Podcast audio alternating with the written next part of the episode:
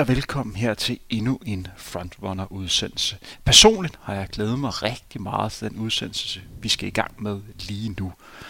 For vi skal nørde.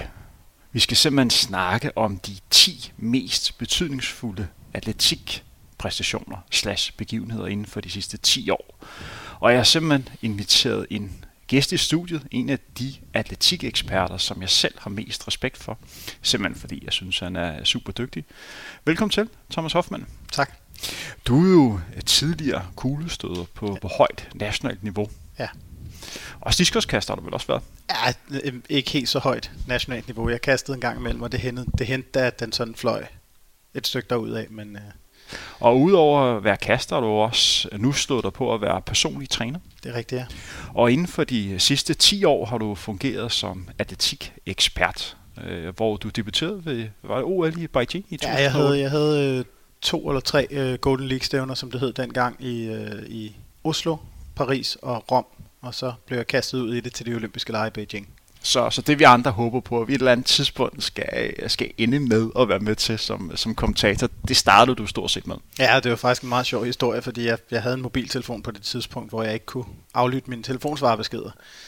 Og så da det endelig lykkedes, så havde jeg en øh, 6 uger gammel besked liggende fra Henrik Lindiger. Og øh, jeg gerne lige måtte ringe til ham. Og så begyndte tankerne jo i gang. Jeg var på arbejde, og så sad jeg sådan og tænkte, hvorfor ringer Henrik Lenniger til mig? Og jeg kunne, det blev ved med at vende tilbage til, at jeg vide, om han vil have mig til at komme til atletik. Og det luftede jeg sådan over for folk. Og Steffen Jørgensen, der også er på, øh, på, på TV3 Sport nu, han sagde, at øh, ej, de, de hiver fandme ikke en rookie ind til en OL-sæson. Og så da jeg endelig fik fat på Lineker, så, øh, så sagde han, vi kunne godt tænke os at prøve dig, og øh, hvis du kommer ud til et prøvespeak i DR, så, så ser vi, om det er dig, vi skal bruge. Og det var det. Og det må vel være en stor begivenhed. Ja, det var det. Altså, det var jo... Øh, det var, en- vi sad og spikkede et gammelt stævne, og så kom jeg så derud efterfølgende, og Lineker sagde, at han havde lyttet spikket igennem, og jeg skulle øve mig lidt i ikke at sige, det, ja, det må man sige så meget, men ellers så ville de faktisk gerne bruge mig. Og OL var en fantastisk oplevelse, men, men efterfølgende, sådan, så, så, altså, man arbejder jo hele tiden. Øh, folk har sådan sagt, hvad, fik du så set noget? Ja, altså, jeg var ude og se det der silkemarked, men ellers så arbejdede vi stort set 12 timer om dagen, ikke? Så i, i 10 dage, så der var ikke rigtig tid til at se noget som helst. Man var bare balleret, når man tog fra stadion, og så skulle man op 9 timer efter og ud og speak igen en hel dag, ikke? Og de sidste par år har du sådan slået dig på at spike nok de største stævner inden for atletikken, nemlig Diamond League, hvis du lige ser bort fra, fra mesterskaberne. Hvordan er det at sidde og spike Diamond League? Øhm, anderledes vil jeg sige. Øh, jeg er rigtig glad for at lave de her Diamond League stævner, men, men man kan godt se, at vi er gået fra, fra DR, hvor vi havde Golden League stævnerne, eller hvor der var Golden League stævnerne, som, som havde et pænt seertal hver gang, og så var på DR2 og, og en fast skare og sådan noget til, at nu, nu er det sådan lidt med forskel, om, om vi bliver lagt på, på stream på nettet, eller om vi, øh, om vi rent faktisk kører på en af Viaplays kanaler. Det er jo sådan, at, at fodbold har jo første prioritet. Og sådan er det bare. Det vil sige, at, at, at en af de to øverste rækker i Danmark, eller jeg tror faktisk også, det hedder Premier League, jamen så bliver vi ikke sendt live, eller også bliver vi sendt på nettet. Øh, og det er jo sådan lidt interessant, at, at, at man sådan ligesom må skulle finde ind i den der rolle, og så, og så også det her med, når man har startet med at prøve at sidde på et stadion, og så lige pludselig sidder i et studie ude på Amager og, og kigger på det, ikke? Og, og nogle gange så er, især fra de amerikanske stævner, der er resultatformidlingen utrolig dårlig, og det vil sige, at vi har faktisk lige så dårlige forudsætninger for at formidle de billeder, vi ser, som seerne har, for at formidle de billeder, de ser. Jeg har selv prøvet at spike de her atletikstævner. Nogle gange kan det være lidt stressende, når man skal følge med i mange ting på, på én gang. Hvordan har du det med det? Jamen altså, nu har jeg jo, nu har jeg jo altid været begavet med, at jeg er ret god til at huske atletikresultater. Det er jo også fordi, jeg har nørdet og, og sådan nogle ting, men, men tal og sådan noget hænger fast i mit hoved. Og det vil sige, jeg har faktisk som regel ikke notater med. Og det synes jeg gør det nemmere, fordi så hvis der lige er et eller andet, så kan man lige lynhurtigt slå det op, øh, mens man sidder, som man er i tvivl om. Men, men, men det der med at sidde med en masse papir, det bliver jeg meget øh, forvirret over. Øh, og, og så har man fået kigget på det her, og så skal man lige tilbage og se, hvem vandt egentlig den her disciplin, hvor at, at nu stoler jeg lidt mere på min hukommelse, og det, det fungerer faktisk ret godt, synes jeg. En af tankerne med den her udsendelse, det er, at vi bevæger os ind i næste år, hvor der er rigtig store stævner inden for atletikken. I slutningen af september, der afvikles verdensmesterskabet i Doha, som er sæsonens højdepunkt. Hvis vi går, går lidt længere frem, så har vi endnu et verdensmesterskab, nemlig indendørs verdensmesterskabet, som bliver afviklet i marts måned. Og så har vi EM ude, der bliver afviklet i juli. Og så har vi så OL i øh, Tokyo, der bliver afviklet øh, slutningen af juli, start august. Så det vil sige fire store begivenheder inden for, for atletikken. Her på Frontrunner har vi normalt har fokus på de lidt længere øh, distancer, men vi vil gerne brede lidt ud og gerne tage hele atletikken ind, på, ind under vores vinger. Så det vi gør i dag, det er, at vi tager en snak om de, de 10 mest betydningsfulde begivenheder, der er sket inden for de sidste 10 år. Og vi skal lige gøre opmærksom på at definere de sidste 10 år, hvor vi så tager, øh, hvad kan man sige, 2009-sæsonen øh, øh, med. Vi gennemgår det slavisk, så det vil sige, at vi starter med vores 10. plads, og så må vi jo se, om vi er enige. Det tror jeg ikke, vi er, men så må vi se, om vi kan blive enige om den her top 10 liste. Og som sagt, jeg har en forkærlighed for, hvad kan man sige, mellem langdistansløb, og du har en forkærlighed for, for lidt andre øh, discipliner. Men os to og, og lytterne personligt, øh, hvad synes du så er mest interessant inden for øh, atletikken? Øh, det har ændret sig meget, øh, og jeg synes, de tekniske discipliner har sin charme, hvis man kan få lov at se en hel konkurrence. Problemet med de tekniske discipliner er tit, at de bliver delt op til de her stævner. Så får man et kast her eller et stød her, og det er svært at følge med i som seer. Øh, og så er der selvfølgelig også den udfordring, at, at på de lange løb for eksempel, jamen, så, så er det ofte et godt løb, fordi de, det er nemt at få samlet et godt felt, og der er ikke så mange eksterne faktorer, der spiller ind i forhold til, at jo, selvfølgelig løberne skal have en god dag, men der er ikke så mange tekniske faktorer, der spiller ind, og det vil sige, i de tekniske discipliner, så er det tit sådan en, en hidden miss, altså så får man lige pludselig en konkurrence i, i mændenes træspring, hvor den bliver vundet på, på 17.30 og så 14 dage efter, så er der tre mand, der springer næsten 18. Ikke? Så det, det, er sådan lidt, det, det er svært at vide på forhånd, men, men jeg er blevet mere og mere glad for at se de lange løb. Men jeg vil sige, min primære kærlighed ligger stadig i kuglestød, når de rent faktisk gider at vise det. Jeg vil sige, at efter jeg begynder at dykke lidt, ned, øh, lidt mere ned i atletikken, har jeg for øjnene op for mange andre grene inden for atletik. En af de største oplevelser, som jeg har haft. Jeg kan lige nævne, at det er en ting, som ikke er på, på min liste, men det var en åbenbaring sidste år, der var Europamesterskabet i Berlin. Der synes jeg, stangspringsfinalen var, var helt fantastisk, og det som jeg husker mest for, for det stævne, fordi vi havde nogle, nogle unge springere, der, der sprang ekstremt højt, og det var virkelig noget, der gjorde, gjorde indtryk på mig, og jeg synes virkelig, det var, det var fascinerende, og jeg blev meget overrasket over, at jeg blev så betaget af det for det var, øh, det var virkelig atletik, når det var, når det var allerbedst. Før vi sådan går, går rigtig i gang, så skal jeg lige høre, det er jo sådan, at man ændrer setup'et for, for Diamond League øh, de kommende år. Indtil videre har det været, at du har haft et, et hovedprogram på sådan to, to og en halv time, tre timer. Næste år skal det flettes ned til halvanden time, og det betyder blandt andet, at dit lidt længere løb udgår, og der er nogle discipliner, der også bliver ikke så synlig mere øh, i den her karusel, der, der kører rundt. Hvad tror du, det får for indflydelse på, på Diamond League? Jamen, det kommer vel til at betyde, at vi kommer lidt tættere på, på det gamle Golden League-format igen. Man kan sige, at dengang var det også to timers øh, transmission, men det var altid de samme discipliner, der var på programmet. Og jeg har faktisk fået at vide, for eksempel så var det næsten altid på, i kastedisciplinerne, var det næsten altid mændenes eller kvindernes bydkast på skift. Og der fik jeg at vide af øh, IAAF's øh, statistikansvarlige Mark Butler på det tidspunkt, at øh, det rent faktisk var af en så banal grund, at når, man, når der blev kastet et spyd, så kunne folk se bannerreklamerne i baggrunden. Og det vil sige, at det var den kastedisciplin, der var flest penge i. Der kan man så diskutere, om ikke man kunne have fundet en løsning på det, i forhold til, at det ikke var alle år, at spydkast var lige sensorbrivende. Men øh, men, men jeg tror, vi kommer tilbage i et format, hvor at der vil være discipliner, som er mindre publikumsvenlige ifølge det internationale atletikforbund, som måske vil glide lidt i baggrunden igen. Øh, og det er selvfølgelig synd, men jeg, men jeg tror, det er der, vi ender. Vi må jo se. Det er jo altid godt at, at, at prøve noget nyt, og så må man se de, de kommende år. Øh, fordi status er, at der er ikke den omsætning, i Diamond League, som man, som man håber på. Så derfor bliver man nødt til at, at, at prøve noget nyt, og så må man jo se, hvad det her nye koncept øh, får af modtagelse. Thomas, skal vi ikke gå i gang med, med dagens hovedprogram, nemlig jo. vi skal snakke om de 10 største begivenheder resultater, der har været inden for de sidste 10 år i atletikken. Med andre ord, hvis man sætter sig ned og lige tænker tingene igennem, hvad er det, man husker allerbedst inden for de sidste 10 år? Lad os starte med, øh, med vores 10. plads.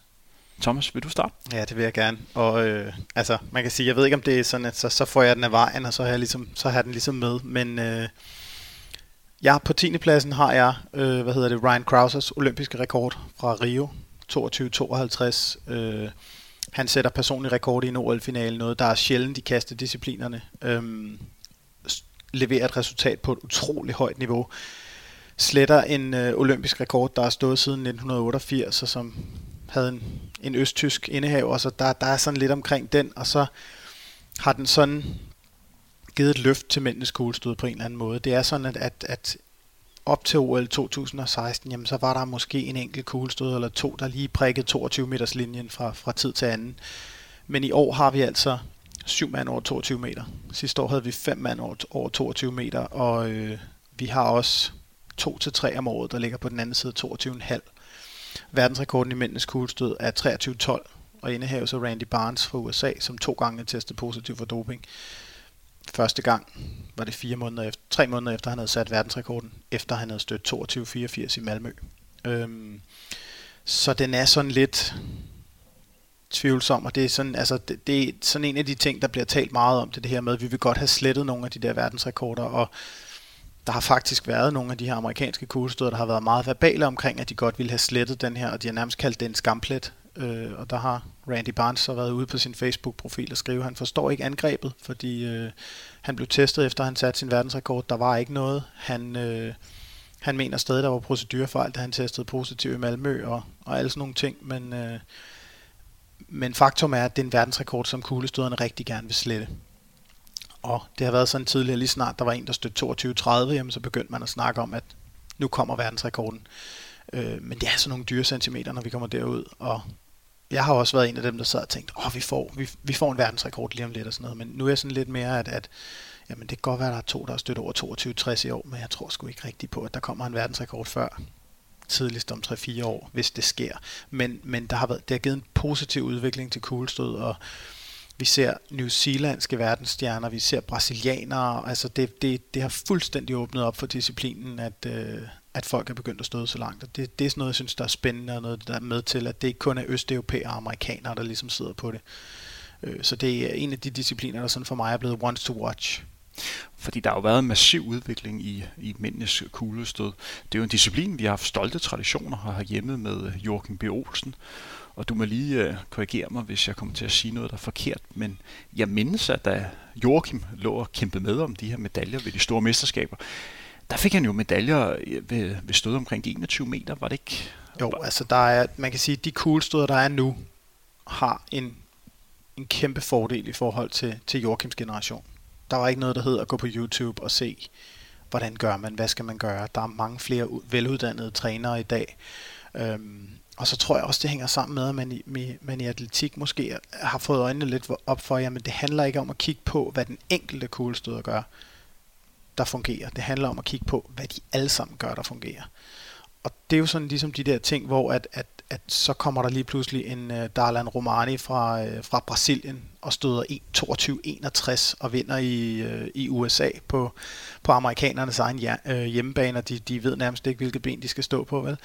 Um, og det er rigtigt, Joachim han, han fik, uh, han fik OL-bronze på en, oh, undskyld, OL, det blev lavet om til en sølvmedalje på 21.07 i Athen. Og lige præcis Athen, der er jo flere forskellige faktorer, der spiller ind. Dels så var det det største publikum til kun en kuglestødskonkurrence, der har været nogensinde. Der var utrolig meget fokus på. Det blev tv-transmitteret. Det var inden resten af atletikken var gået i gang. Det foregik på det oprindelige antikke olympiske stadion, og, øhm, og der var utrolig varmt. Og de var derude om morgenen til kvalifikationen, og så var de derude igen om eftermiddagen til finalen, og resultatniveauet var nok sådan en blanding af, af overtændthed og, og, øh, og, og forholdene. Ikke? Øhm, men jeg vil sige, at, at Joachim fik de der medaljer, men der er sket en hævning i resultatniveauet. Det er sådan som om, at tilbage i 80'erne, så lå de på omkring det niveau, vi er på nu, når det gik rigtig vildt for sig. Og så skete der ligesom et fald tilbage i, i 90'erne, hvor at, at øh, ja, jeg siger det som det er, dopingtestene blev mere effektive. Og så, så steg det igen i slutningen af 90'erne, hvor at, øh, at man lige pludselig ikke kunne tage medalje på, på 20,5 til verdensmesterskaberne, og vi, vi kom faktisk ud i, at, at der har været øh, konkurrence, jeg tror i, i Helsinki i 2005, der stødte Joachim 2070 og blev nummer 7 eller sådan et eller andet. Det var fuldstændig uhørt på det tidspunkt. Øhm, men det resultatniveau har været stødt stigende, og jeg tror ikke, det er usandsynligt, at vi ser en, en VM-finale i Doha, hvor at, at 22 meter ikke giver medalje. Tror du, at vi får en, en verdensrekord i, i kuglestød inden for de, den kommende tid? Der er et par stykker, der absolut har potentialet til det. Øhm, men spørgsmålet er, fordi altså, øh, amerikaneren Ryan Krauser er selvfølgelig et oplagt bud. Han er et kæmpe talent og har en kæmpe forståelse for det. Øh, atletik ligger i familien. Hans far har været verdensklasse spydkaster og sådan noget. Og hans bror har også været en rigtig dygtig spydkaster. Der er ingen tvivl om, at han har potentialet til at støde 23 meter. Og har efter sine også gjort det i træning, hvor han er blevet i ringen. Men der er så mange ydre faktorer, der spiller ind, når det kommer til det der i min bedste sæson, som var 2013, der kan jeg huske, at vi snakkede om, at, at jo bedre man blev, desto mindre blev det der vindue for at ramme kuglen øh, helt rigtigt i det rigtige øjeblik. Og for sådan en som Krauser, der det er rammen, der, der er ved at skyde på, der er forskellen, den er de der 22 74 han har stødt i år, og så op til omkring 23 meter lige nu. Jeg tror, verdensrekorden falder. Jeg tror ikke nødvendigvis, det bliver Krauser. Øh, for der er nogle stykker om budet, men jeg tror ikke, det bliver i år, og jeg er heller ikke sikker på, at det bliver til næste år. Fordi en af de ting, der fascinerer mig allermest for, inden for atletikken, det er jo, at man har hele verden med, at der lige pludselig dukker nogle atleter op for nogle lande, man slet ikke forbinder med, øh, med kuglestødkonkurrencen. Jeg blev også meget fascineret, da vi lige pludselig så en brasiliansk kuglestøder, der i kuglestød nærmest deres hjemland, USA, lige pludselig kunne gøre sig gældende. Og det var også et stævne, du selv sad og spikede. Og det er jo fascinerende, når det bare det rå talent øh, kommer frem. Lige præcis. Og, altså, han er jo, øh, Darlan Romani har været undervejs et par år. Han, han kom for et par år siden og støtte 21-75, og der tænkte man sådan lidt, hvad er han for en ham der?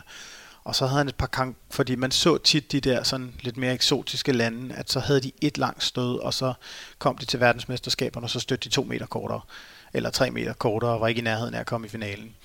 Øhm, vi plejede sådan at, at joke lidt med, at øh, der var en, en, hvor var det han var fra?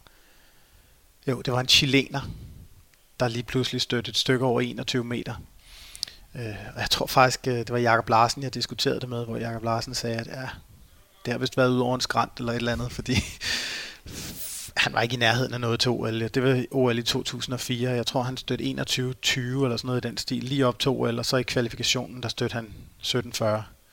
Så han var, han var væk. Altså, og det, er, det er det, man har været vant til at se, men de er blevet mere teknisk stabile, og det vil sige, vi har lige nu har vi en regerende verdensmester fra New Zealand, både indendørs og udendørs. Ikke? Vi har en, øh, en europamester fra Tjekkiet, som også ligger og slås helt op i, i toppen. Ikke? Vi har en, øh, en polak, det er så ikke nyt, fordi OL 8 og 12, der var det en polsk vinder, men det var en anden polsk vinder. Så vi kommer rigtig langt omkring i verden med, med de her kuglestøder, og også i mange af de andre discipliner, øh, som gør atletikken sjov at se, og som bare viser, at, at, at jeg tror ikke, vi kan komme udenom, at internettets udbredelse har, har været med til at, at, at skubbe til resultatniveauet. Hvis jeg går videre med øh, min øh, 10. plads, jeg skal lige nævne, at øh, jeg har ikke øh, hvad kan man sige, øh, den her præstation på, på min top 10, men det kunne bestemt være et, et godt bud. Jeg har lidt fokus på en keniansk løber, øh, der, der brød igennem i, øhm, i 2014. Det var i hvert fald der, han blev kendt i offentligheden, da han på, på dansk jord ved verdensmesterskabet i halvmarathon øh, tog, tog sejren hjem og løb øh, på lidt over 59 minutter. Det specielle ved Cambodia, det var, at det her løb, det startede en dominans, som sjældent er set i øh, mellem langdistance. Det, jeg bliver meget fascineret af for løber, det er, når løber mester flere distancer og, og flere øh, ting på, på én gang. Og Cambodia formåede at tage speeden for landevej ind på banen og også ud i terrænløb. Fordi den dag i dag har han vundet tre verdensmesterskaber i træk på halvmarathon i 2014, 16 og 18. Og blandet ved, øh, ved lejligheden i 2018 ved verdensmesterskabet i Valencia, der formåede han at løbe de sidste 5 km på 13.01 det er de færreste Diamond League-stævner, der i dag bliver vundet over, øh, ja, der er vundet under 13 minutter, så når man kan slutte en halvmarathon af på, på 13.01, der var lidt medvind med den lejlighed, men man skal stadigvæk flytte benene, så det er altså en imponerende bedrift. Ja, man havde også flyvende start jo. Ja, det må man, det må man sige. Øh, sådan 15 km flyvende start. Så har han også øh, vundet verdensmesterskabet i cross øh, to gange, i 2015, øh, 2017, og så fik han bronze øh, i Aarhus øh, i år. Så har han vundet øh, New York Marathon, blevet nummer, øh, nummer tre to gange ved, ved Berlin Marathon, og så har han også vundet sølv på, på banen. Så det er en løber, som mester lidt af det hele. Og der, hvor hans karriere virkelig startede, det var ved verdensmesterskabet i København i, i 2014, som på mange måder også var et banebrydende event. Det er virkelig et event, der fik Danmark øh, på verdens... Øh, på verdenskort inden for atletikken og især mellem langdistance. Et, fordi man fik vist, at man kunne have motionister med i et verdensmesterskab. Før det her løb her, der var det normalt, når man havde de her landvejsmesterskaber, at de bedste løber blev sendt afsted øh, sammen, og det var svært at få den, den store folkelige interesse, fordi det var sådan lidt svært med lige at helt øh, finde ud af, hvad der sådan helt foregik i det her felt. Men her der fik øh, løberne mulighed for selv at stille op, og det gjorde, at du fik rigtig mange mennesker ud og kigge. Og så er det bare i, i Danmark, når man har de her store øh, løb herhjemme, vi er bare heldige med, med vejret. Det var fantastisk øh, vejr den dag, så der var omkring en halv million mennesker, der var ude og kigge på verdensmesterskabet i halvmarathon, og stort set alle løbere, der stillede op, fik nye personlige øh, rekorder øh, hjem, så det er virkelig et løb, som har dannet skole efterfølgende. Og blandt har det her løb også været med til, at du vil simpelthen ved OL i Paris i, i 2024 øh, vil kunne se på maraton, at, at det bliver åbnet op om eftermiddagen, så øh, de lokale øh, borgere i Paris har mulighed for at kunne løbe på, OL-ruten.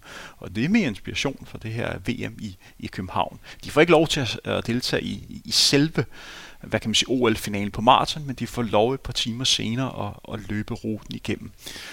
Og det, og det er, hvad løb kan, at man kan inddrage, øh, hvad kan man sige, det her motionsfelt. Så det er min 10. plads. Jeg synes i forhold til listen, jeg synes vi skal lade dem ligge, og så til sidst skal vi prøve at se, om vi kan, kan blive enige. Lad os gå videre med din 9. plads. Ja, øh, jamen altså min 9. plads er, øh, hvad hedder det, Arias Merritt.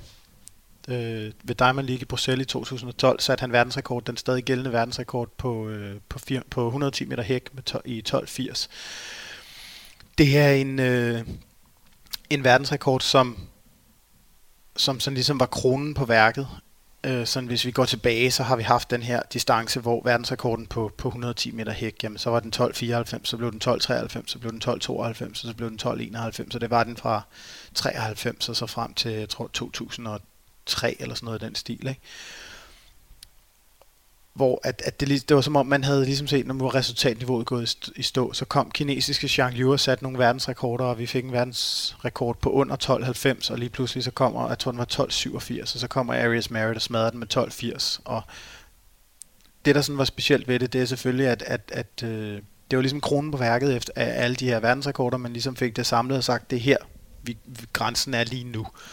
Øh, et perfekt løb af ham, og øh, der var ikke en finger at sætte på det. Man kunne næsten se det over første hække. Han ville sætte verdensrekord, og så kørte det bare derud af. Ikke?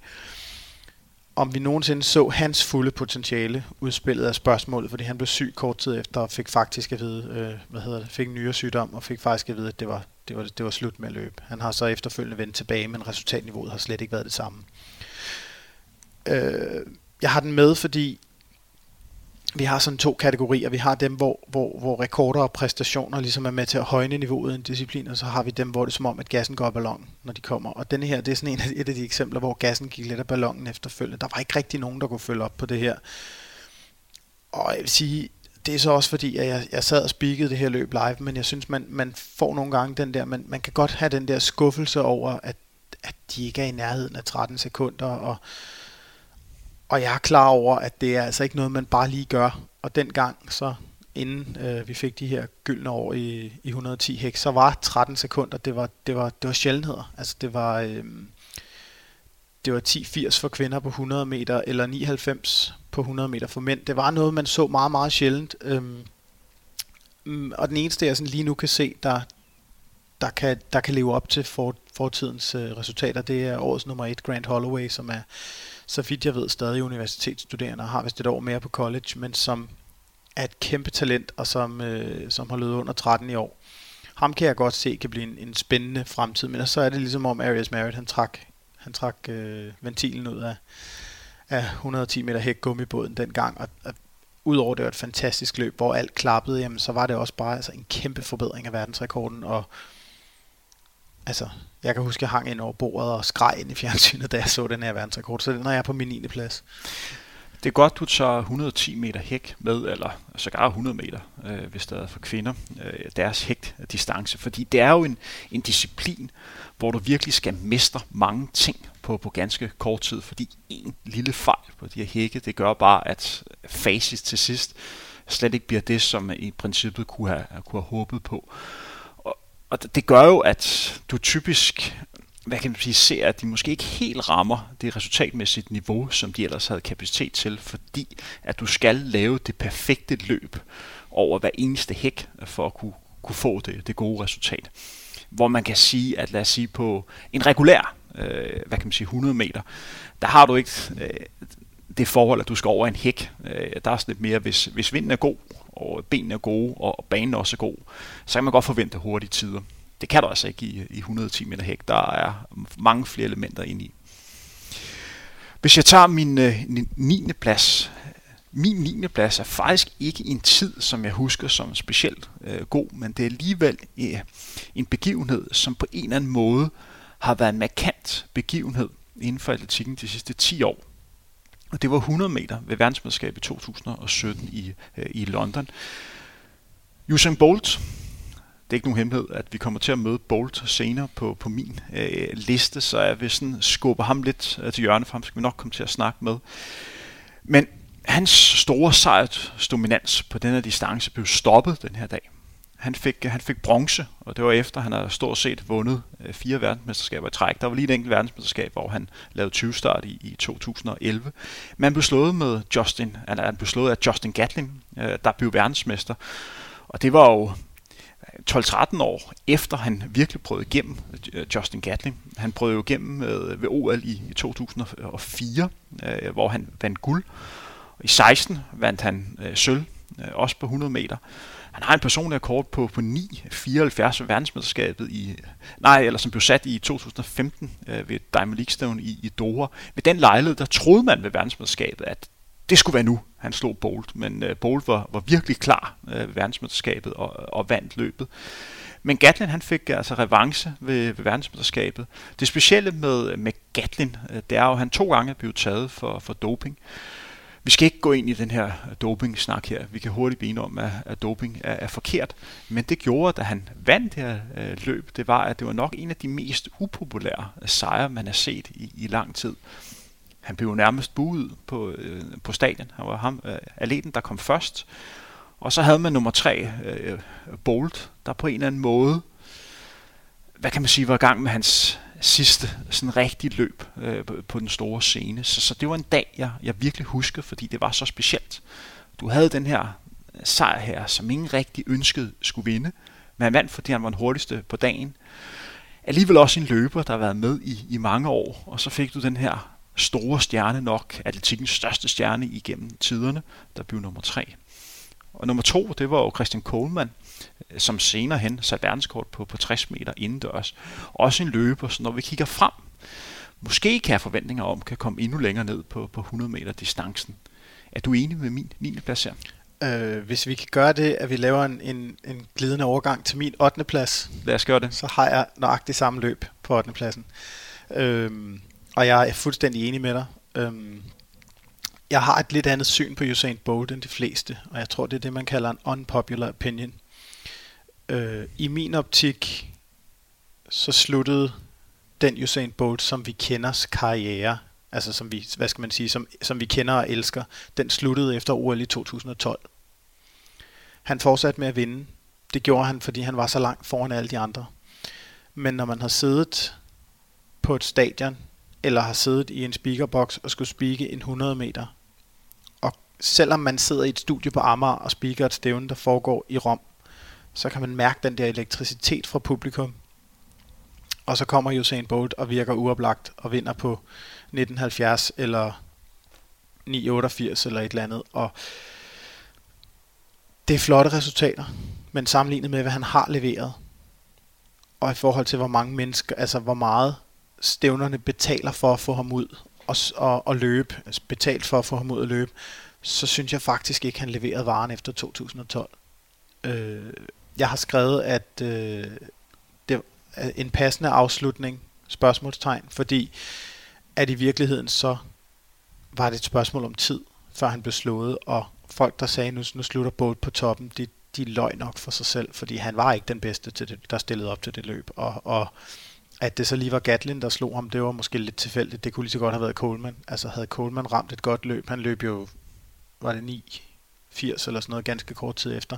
Havde han ramt et godt løb, jamen så havde han slået både Gatlin og Bolt med 3 meter, ikke? Altså, øhm, jeg synes, det udstillede det britiske publikum lidt, øh, og udstillede et problem, vi har i atletikken, og igen, vi skal ikke gøre det til en dopingdiskussion, men det pustede også ild til den her debat omkring, at han overhovedet, bør han overhovedet være startberettiget. Og jeg har sat mig lidt ind i hans dopingkarantæner. Øh, den første, den ligger helt tilbage fra, da han gik på high school. Øh, Justin Gatlin har ADHD, og øh, testet positiv for Ritalin, og fik et halvt års karantæne, fordi at ham og hans træner ikke var opmærksom på, at han skulle øh, at de skulle have det her medical øh, TUI-dokument, eller hvad det hedder, for at han må tage det her Ritalin. Har han haft fingeren i kagedåsen, det er der ingen tvivl om. Altså han løb 9,77 i 2007, tror jeg det var, 6 eller 7. Og så testede han positiv relativt kort tid efter, og fik en udelukkelse på 8 år. Øh, den blev så efterfølgende omstødt til en 4 års karantæne på grund af formidlende omstændigheder i forhold til hans første dom. Og da han så begyndte at løbe igen i 2011, der var der ikke nogen, der ville kende sværm. Han måtte ikke løbe til nogen af stævnerne. Øh, der var ikke nogen sponsorer, der ville røre ham. Så i de første par år, der løb han en ligning. Og lige pludselig, da han begyndte at levere store resultater igen, jamen så ville, så ville de store sponsorer godt røre ham, og de stævnerne ville gerne have ham ind og sådan noget. Ikke? Altså, og det siger lidt om, hvad det er for en sportsgren, vi har med at gøre, at der blev holdt meget stejlt på, at Justin Gatlin han skal fryses ud, men pludselig begynder han at levere resultater, vi bliver nødt til at lukke ham ind i varmen igen, og vi bliver nødt til at støtte ham på en eller anden måde. Ikke? Og det er jo en atlet, som stadig er med den ja. dag i dag. Og det er altså en rækkevidde ud over det, det sædvanlige. Normalt ser man på 100 meter, at man bliver langsommere, jo ældre man bliver. Men han præsterer jo stadigvæk på, på absolut top. Så, så det er en løber, der kan gøre sig gældende. Ja. Lad os lige holde lidt fokus på, på Usain Bolt igen. Vi kommer nok til at snakke om ham senere igen. Men lad os tage snakken allerede nu. Hvordan husker du Usain Bolt? Jeg husker primært Usain Bolt for et helt specifikt øjeblik. Øhm, vi sad, da vi sad ved OL i Beijing, der sad vi på den yderste kommentatorrække. Det vil sige, vi sad omkring 70 meter på løbebanerne. Øh, jeg sidder sammen med Henrik Lindiger og Jens Ole Sørensen, som speaker til radioen. Og den her 100 meter starter, Usain Bolt har sat verdensrekord tidligere på året, og man kan se, at han ejer stadion i det øjeblik, han kommer ind. Og løbet bliver skudt i gang, og han løber, og han kommer op lige ud for, hvor vi er. Og der drejer han hovedet og kigger ud til siden, og så smider han armene ud til siden. Og min første reaktion er inde i, at det er Lineker, der speaker løbet. Jeg skal sige noget klogt om det bagefter. Det er en panikreaktion. Jeg tænker, nej, nej, nej, hvad sker der? Er han blevet skadet? Hvorefter han kigger op på tribunen, og jeg har talt med flere speakere, der sidder i samme række som mig. De havde alle sammen fornemmelsen af, at det havde vi ikke, men vi havde alle sammen fornemmelsen af, at et splitsekund havde vi øjenkontakt med ham. Og så ryger armen ud til siden, og så løber han og slår sig selv på brystet resten af vejen. Og man når at tænke, løb du til målstregen og sæt den verdensrekord, og så kigger man ned på uret og ser tiden, og så har han sat verdensrekord alligevel. Og Lineker råber og skriger, øh, og er super begejstret, lige så begejstret som mig selv, men jeg er så meget i chok på det tidspunkt, at jeg er glad, faktisk lige der i det øjeblik, er jeg glad for, at det var TV2, der havde 100 meter live, og vi skulle speak den til highlights, fordi Lineker begynder at lægge op til mig, at jeg kigger bare på ham, og, og laver sådan ligesom et signal for at vise, at jeg har ikke noget klogt at sige lige nu. Jeg ved simpelthen ikke, hvad jeg skal sige. det er det, jeg husker ham for. Øh, efterfølgende husker jeg ham netop for det her med, at han, jeg synes, han, han hans træningspræstation viste ikke nok respekt for det tilskuerne forventede af ham, når han kom. Der var hele tiden, så var han kørt galt i sin bil, så havde han en lille hælskade, så var hans start ikke særlig god. Der havde hele tiden været sådan en afbræk i hans træning, hvor mange af tingene kan krediteres til, at han simpelthen ikke har været seriøs nok. Øhm, og, og alle biomekaniske analyser viser, at den tid, han løb i Berlin året efter, var i virkeligheden nok bare det, han ville have løbet i Beijing, hvis han havde løbet til målstregen. Øh, så han gav os et fantastisk 2008 og et fantastisk 2009.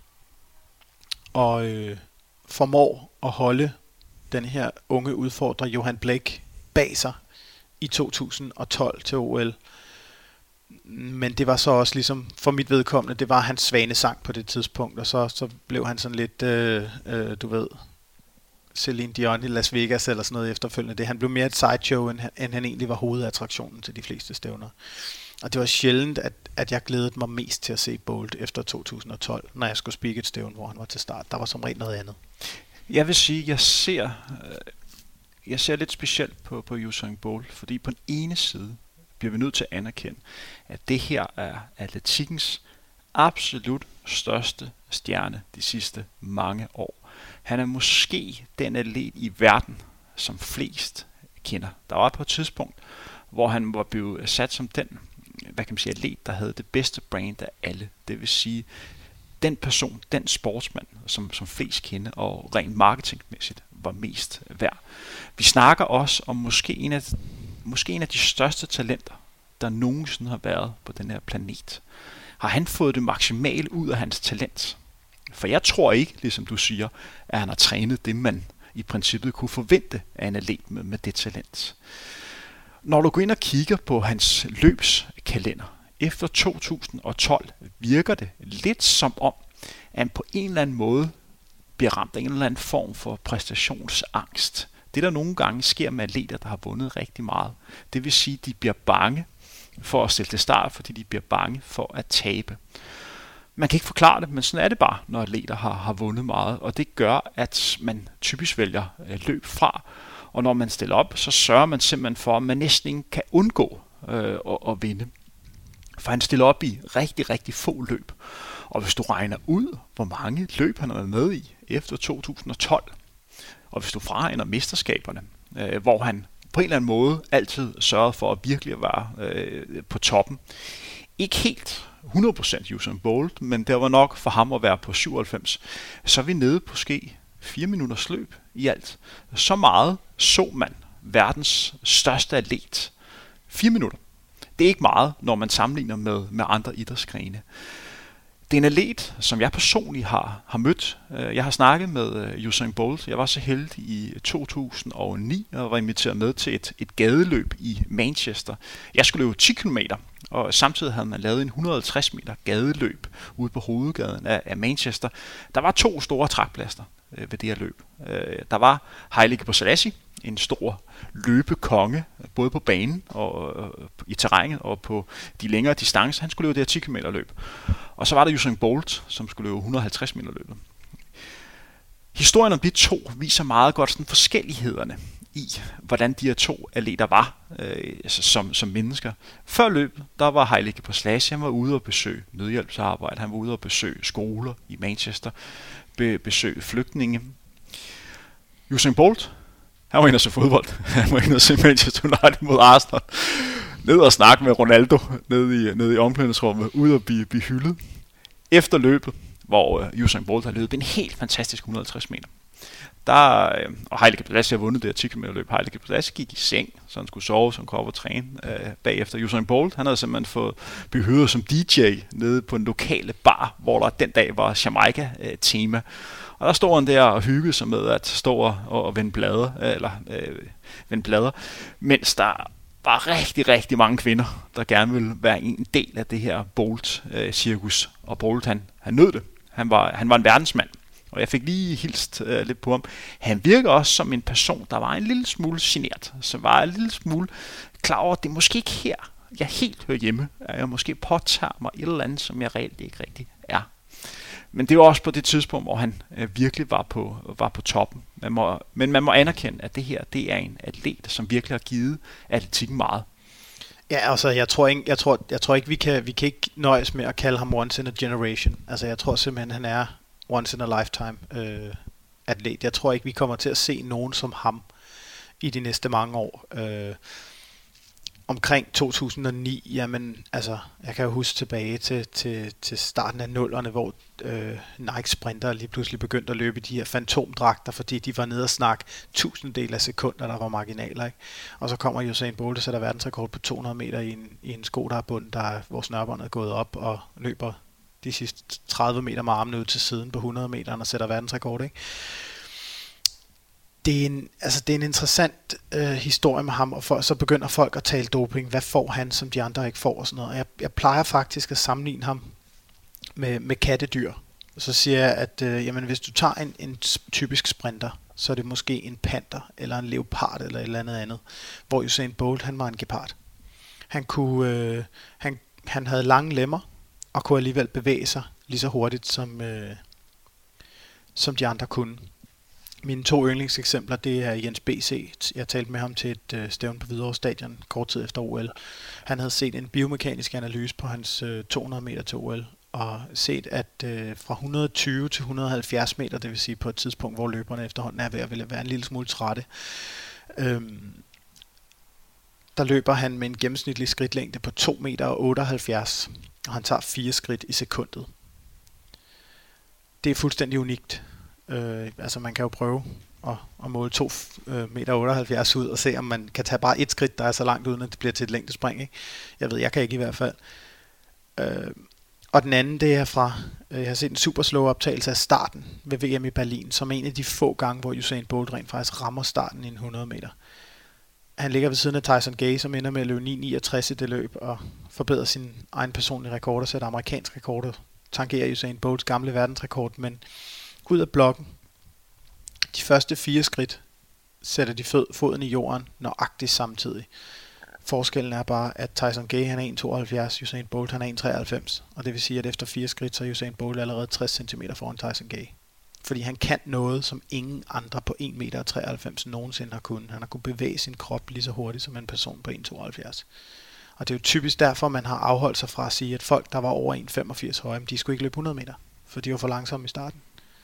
For det, man virkelig kan, kan måle, om en atlet har gjort indtryk, om han har placeret sig i historien, det er, at selv den dag i dag, tror jeg, der er rigtig mange folk, hvis du går ned og spørger folk på gaden, og spørger dem, kan de, kan I nævne nogle atletikfolk? Så vil de sige Usain Bolt. Folk ved, hvem Usain Bolt er. Når man for eksempel sidder og ser fodbold, tv-transmissioner af nogle fodboldkampe, så er der altid nogle sammenligninger med, med Usain Bolt han løber næsten lige så hurtigt som Usain Bolt. Der er altid en fodboldspiller, der, der er, altid en fodboldspiller, som ja. er hurtigere end verdens hurtigste mand øh, igennem tiderne. Så det er virkelig en person, som har sat sit præg, fordi folk ved, hvem Usain Bolt er. Lad os gå lidt videre. Du har nævnt din 8. Øh, plads, så jeg går videre med min nummer 8. Det er en kvindelig løber.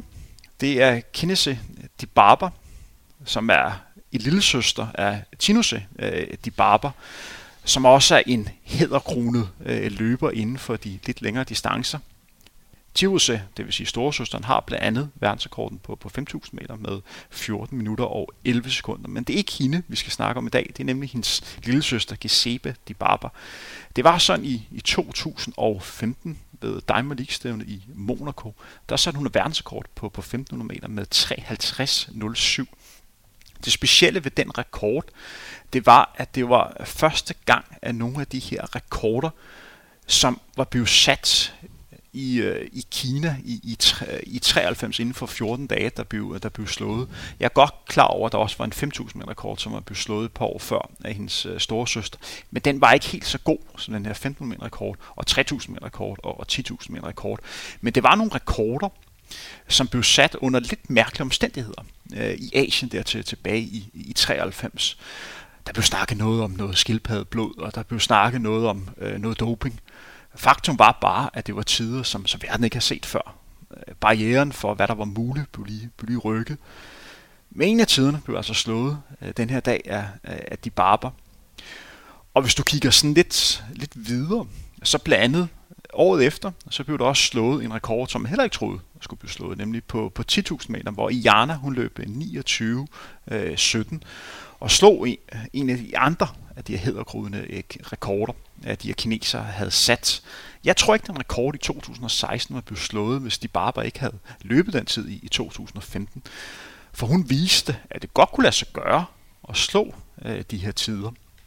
De tider af kineserne, som, som stadigvæk øh, hvad kan man sige, er i spil, det er jo 3000 meter rekorden, som Wang øh, Yoshia har, har løbet. Den er på 8.06.11, som også er en fuldstændig vanvittig tid. Du spikede selv en 3000 meter løb øh, i USA for hvad, 6 uger øh, tid siden, hvor der var nogle løber, jeg tror det var Sifan Hassan, øh, som vandt løbet. Hun løb under 28, jeg tror hun løb 8.18 eller sådan noget. En rigtig god tid, en af de øh, hurtigste tider igennem tiderne, men hun er stadigvæk milevidt øh, for verdensrekorden. Men den her begivenhed i 2015 af de barber, det er en, en dag, som jeg virkelig husker, for det gjorde, øh, gjorde virkelig indtryk. Og det er en atlet, som på mange måder har haft lidt svært ved at finde sig selv efter den dag. Hun blev også verdensmester i, i 2015 på, på 15 meter distancen i Beijing, hvor hun løb et helt fantastisk løb. Hun formåede at løbe de sidste 800 meter på 1.55. Faktisk løb hun hurtigere den, den dag, end vindertiden var på isoleret selv 800 meter løb. Og det viser bare, hvor, hvor god hun var. Men hun blev slået ved OL i, i 2016. Hun blev også slået ved verdensmesterskabet i, i, i London i, i 2017. Hun har vundet nogle indendørsmesterskaber. Sådan været delvis på vej tilbage, og så har hun ikke helt været der. Så det bliver spændende at se, hvordan fremtiden ser ud for uh, Kinesi øh, uh, de Barber, fordi det er en af de absolut uh, største talenter, vi har haft. Lad os gå lidt videre. Hvis jeg må øh, komme med en kommentar til det, så har jeg en faktisk også på min liste. Du er også på din liste? Ja. Hvad ligger hun? Hun ligger nummer 4. Hun ligger nummer 4. Og det gør hun blandt andet, altså min, min, min første reaktion på det var, hvor kom den fra? Fordi jeg var godt klar over, at hun var et kæmpe talent, men hun havde mest været, været hende, der lå bag sin store søster på 5.000 meter. Det var sådan, jeg havde set hende i mange år, at når der blev løbet 3 af 5.000 meter, så lå hun bag ved Tito Nash. Ikke? Øhm, og lige pludselig så løber hun, er det 3, 54 eller sådan noget i Barcelona, kort tid inden hun sætter verdensrekorden, eller 3.53, tæt på verdensrekorden i hvert fald. Og man er sådan lidt, hvad sker der? Og så i Monaco slår hun den her verdensrekord, og jeg tror faktisk, at jeg spikede løbet, og, og altså selvom man, man, man sidder med det der håb, og det, jeg vil sige rigtig meget, at tingene på min liste er lavet ud fra det her kriterie om et håb om fremtiden. Øhm, fordi det er det, vi som atletikfolk sidder og, og tænker på, det er, at hvis der bliver leveret et godt resultat i en disciplin, øh, Nigel Amos til Diamond League i år, hvor man tænker, så kan man håbe, at han kommer ned i nærheden af verdensrekorden en dag. Det er det der med, at man, man håber hele tiden på bedre, ikke? Øh, undtagen når vi får de her once in a lifetime præstationer, som Usain Bolt. Øhm, hvad er hendes øvre grænse, tænker jeg, fordi der er ingen tvivl om, at hun er et kæmpe talent, og det snakkede de allerede om, da hun var de der 16-17 år, og hun var med på de her 5.000 meter løb og blev slået med 5-10 sekunder af sin søster, og stadig løb utrolig stærkt, men man, man sagde, at selv Titones sagde, at Gensebe er et større talent end mig, men hvor hurtigt kommer hun til at løbe. Så jeg har hende også på min liste. Og du er endda lidt længere op, ja. end jeg har. Ja. Øh, så, så hvor synes du, hun hører hjemme? Jeg, vil, altså, jeg synes, din argumentation er, er god, så lad os skubbe lidt til hjørne, ja. og så se, hvor hun, hun ender henne. Skal jeg tage nummer syv, og ja. så kan du gå tilbage øh, med nummer syv. Ja. Min syvende plads er en begivenhed, som, som foregik i, i 2012. Igen var det noget, som startede en tendens. Det var første gang, man sådan rigtig hørte om den her familie Ingebrigtsen. Mm. En familie, som på mange måder virkelig dominerer øh, mellem langdistance lige i øjeblikket, og på mange måder har skabt sig øh, i brand, fordi det er usædvanligt, at tre brødre øh, løber stærkt på discipliner, som normalt er meget domineret af Østafrika. Hvis vi kigger isoleret på det her mesterskab i, i 2012, så var det Europamesterskabet, som blev afviklet i Helsinki, hvor Henrik Ingebrigtsen stillede til start. På det tidspunkt havde han en personrekord på 1500 meter, som hedder 3.38-3.39. Det er en god tid. Øh, det er nogenlunde en tid, som nogle af de bedste løbere i Danmark normalt plejer at have, når man sidder og kigger de års rang, ranglister igennem. Men det er ikke en tid, der på nogen som helst måde berettiger, at man begynder at snakke om medaljer øh, ved Europamesterskab. Men Henrik gik til, til stævnet med en klar overbevisning om, at han skulle vinde det her europamesterskab. Det var sådan, at de her dage her, der var jeg i, i Norge, hvor jeg besøgte en kammerat, der hedder David, som arbejdede i Nike Norge på det her tidspunkt. Han fortalte lidt om, at Henrik Ingebrigtsen havde været på besøg øh, før mesterskabet med udkast til, til en kontrakt, som man gerne ville have, der skulle gælde for ham efter mesterskabet.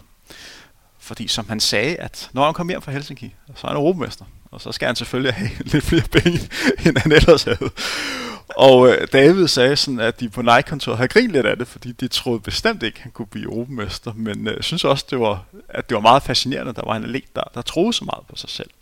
Han blev europamester, Henrik, og øh, siden han, den her sommer, blev han nummer 5 ved OL-finalen på, på 1500 meter hvilken sig selv er, er ekstraordinært. Og det var et, et løb, hvor han efter 200 meter får hul i sin, uh, sin short, så han løber faktisk med, hvor der er frit udsyn uh, til, ja, folk kan næsten regne ud, hvad der bliver snakket om. Og han er, er bare ligeglad. Elkær. En omkaldt Elkær. Han er bare ligeglad. Han, uh, han tænker, det er OL-final. Nu skal jeg, nu skal jeg bare præstere. Han bliver altså nummer 5. Efter der, der kommer så hans lillebror, Philip ind, og, og viser øh, sine kvaliteter. Philip, der på mange måder er et større talent end Henrik, og, og løber taktisk, øh, taktisk bedre, og har også en mere økonomisk øh, løbestil, og langt højere grad virker som en løber, der kan præstere endnu bedre. Han går ind og bliver europamester, øh, Philip, i, i 2016. Efterfølgende kommer der så en tredje, som er det største talent, nemlig Jakob Ingebrigtsen, øh, der er virkelig prøvet igennem i, i 2018, øh, hvor han blev europamester både på 1500 og 5000 meter. På det tidspunkt var han kun 17, og i år har han virkelig taget et step højere op, og nu her har han løbet 3.30 på, på 1500 meter og, og løbet 13.01 på, på 5000 meter. Og det er ikke urealistisk, at vi kan, kan snakke om, at han kan få medalje øh, til VM.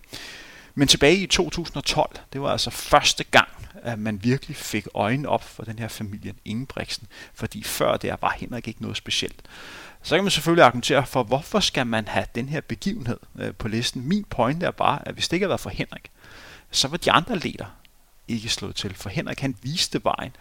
Han gjorde via hans bedrifter, at de andre fik mulighed for en tidligere alder at komme på træningslejr og ikke desto mindre lige fik øjnene op for, at det her kan godt lade sig gøre at komme til tops. Du kan godt som norsk atlet, som norsk født atlet, præstere med de absolut bedste. Og det gør, at sådan en atlet som, som Jakob, en alder allerede 12-13, som han været på det her tidspunkt, kunne se, at det her kan godt lade sig gøre. Og hans mindset var, jeg skal være verdens bedste løber på det her tidspunkt. Jeg er klar over, hvad der skal til. Og der er nogle gange en udfordring herhjemme øh, i Danmark. Det er, når der kommer nogle atleter, som virkelig har ambitioner om, at de skal være bedste, så bliver de hurtigt pillet ned igen. Og det gør, at de selv, øh, hvad kan man sige, tvivler lidt. Jeg har en lignende historie med øh, Nick Rostgaard, en, en talentfuld dansk 8 meter løber, som prøvede igennem i slutningen af nullerne, søn af Heidi Jensen, der har den danske rekord på, på 15 meter, i hvert fald endnu øh, for, for kvinder. Der er en Anne Møller, som øh, måske godt kan, kan slå den. Da han kom frem som 18-19-årig, var han også med en attitude, der hed, jeg skal være europamester, jeg skal være en af de bedste løbere i verden. Jeg kan da selv huske på det tidspunkt, da jeg også selv var der tænker, rolig nu, kammerat, altså kom nu lige et, et skridt længere frem. Men på mange måder er det den attitude, der skal til. Man skal virkelig tro på sig selv, fordi hvis man selv begynder at tvivle, så er man svært ved at helt at få de sidste par, par procent i træningen. Ja, og, og jeg, jeg havde også lidt opfølgende spørgsmål, fordi hvor meget af det handler rent faktisk om, at at hvad hedder det, Jakob Ingebrigtsen er, er et større talent end Philip, og Philip er et større talent end Henrik, og hvor meget handler det om, at, at hvad skal man sige, deres vilkår er blevet bedre, efter Henrik blev europamester? Fordi... Jeg, jeg tror, det handler meget om, at øh, miljøet bliver, bliver skabt i en tidlig alder. Og det vil sige, at Jakob og Philip i en tidlig alder øh, kan se, hvad vil det sige at være en atlet i absolut verdensklasse. Og hvis du skal præstere på absolut verdensklasse, så skal du altså have en del års træning. Så kan man selvfølgelig argumentere for, jamen Jakob er jo stadig kun 17, han er stadigvæk 18. Jamen, det er rigtigt, men han er allerede som 12-13-årig trænet på et højt sportsligt niveau. Og det er det, man skal huske på øh, med Jakob, det er, man skal hele tiden huske, og hvad kan man sige, måle ham med det, han er, nemlig en løber blandt de absolut bedste. Og det er en løber, som har trænet i mange år øh, på, på højt niveau. Så, så, så jeg tror ikke, det her var, var sket, hvis det ikke havde været for Henrik. Og Henriks øh, tider vil nok, når om 5-10 år i fremtiden, være nok de dårligste de tre løber, men det er Henrik, der er banevejen. Ja, og der er vi fuldstændig enige. Jeg har dem ikke på listen, men, men det er nok også fordi, at jeg er, hvad skal man sige, du er lidt mere løberorienteret, hvor jeg er lidt mere, jeg vil sige atletikorienteret. Atletik er jo også løb, det misforstår mig ikke, men, men jeg har måske lidt flere tekniske discipliner og sådan noget med. Lad os gå videre med din syvende plads. Ja, det er, øh, hvad hedder det, Christian Taylor fra USA. En legende. En legende. Og altså, det, jeg ved ikke hvorfor, men jeg er to gange i år blevet overrasket over hans alder. Fordi jeg havde sådan et billede op i hovedet af ham. Han er da 82 og ligesom mig. Det er han ikke. Han er født i 1990. og når man kigger på, hvad han har præsteret. Han har været med i mange år. Han har været med i mange år, ikke? Altså han er jo, jeg tror det er med en eller to undtagelser, så har han vundet Diamond League hver år. Øh, til VM i London sprang han 18-21 i godkendt vind. Og det var et resultat, som på nogle måder måske kom til at flyve lidt for meget under radaren i forhold til, hvor godt det rent faktisk er. Fordi kigger vi på træspring, så er det det længste godkendte spring, siden Jonathan Edwards satte verdensrekord i 1995.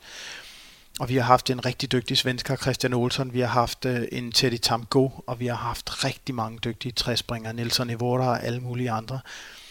Men det var første gang, hvor man sådan ligesom tænkte, er vi ved at være derhen, hvor vi har en, der rent faktisk kan slå Jonathan Edwards verdensrekord? Og det, der er specielt ved Christian Taylor, det er, at han leverer gentagende gange på et højt niveau. Han er tredobbelt verdensmester. Han, han kan performe, når han skal. Øh, han vinder, når han skal. Vi har set, øh, han havde en, en konkurrence med, øh, med, hvad hedder det, øh, Will Clay og Pedro Pablo Picardo. Han kommer næsten altid ud som sejrherre i de der konkurrencer. Will Clay har sprunget over 18 meter i år. 18-14, nu er det ud for hukommelsen. Det er noget af den stil, så det er også rigtig langt i godkendt vind. Og ganske få dage efter, så mødes de head to head, og Will Clay åbner med at springe 17.70, og Christian Taylor svarer med 17.80. Så han, han har bare den der et-faktor i mændenes træspring, og det er synd, at der ikke er mere fokus på den der, fordi det er altså, det er tit et festfyrværkeri, de der konkurrencer i, i mændenes træspring. Også en, en Diamond League konkurrence i Doha i, jeg tror det var 2015, hvor Pedro Pablo, Pablo Picardo åbner med, med jeg tror det er 1799 eller sådan noget, og Taylor ender med at vinde konkurrencen på 1806. Altså det er fuldstændig vanvittigt, at han kan performe på den måde, når der er så stort pres. Og jeg tror, at vi får en verdensrekord i den disciplin, og det er en disciplin, hvor han virkelig har været med til at, at højne niveauet. Hvis jeg lige må, må bryde ind her, fordi det er rigtigt, det du nævner, det er, at den her bedrift, han lavede ved verdensmesterskabet i 2017, er sådan lidt blevet klemt efterfølgende.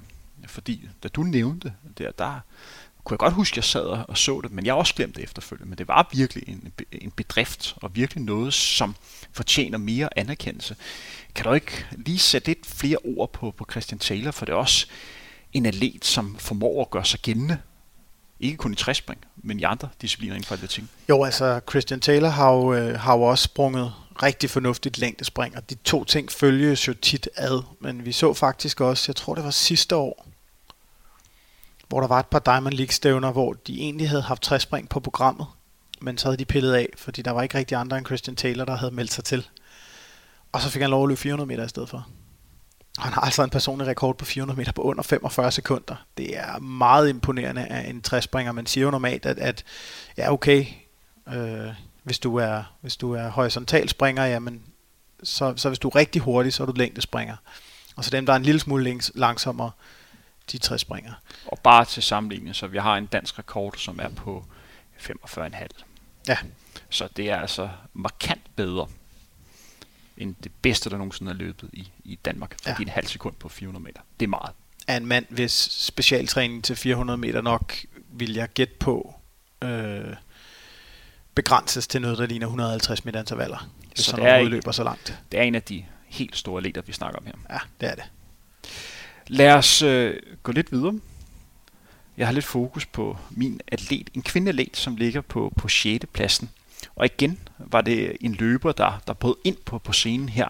Og på mange måder er måske en af de kvinder, som vi har snakket allermest om de sidste 10 år. Og jeg ved personligt, du har snakket en del om hende, når du har siddet, og, du, eller siddet og spiket de her Diamond League-stævner. Det er Kaster Semenya.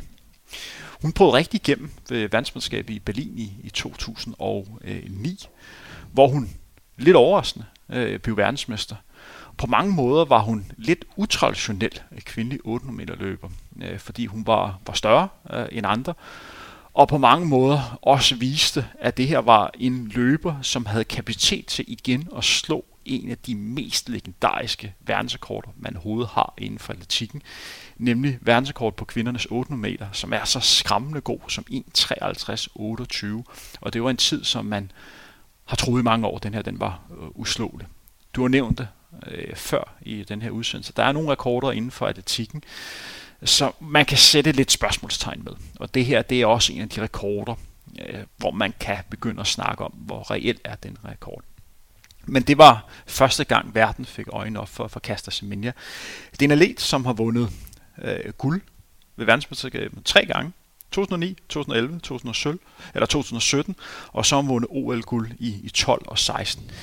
Men det er også en, en elit, som har været genstand for rigtig meget diskussion. Fordi Thomas, hvad er det, der er specielt med Caster Semenya? Jamen det specielle ved Caster Semenya er jo, at hun har et Y-kromosom.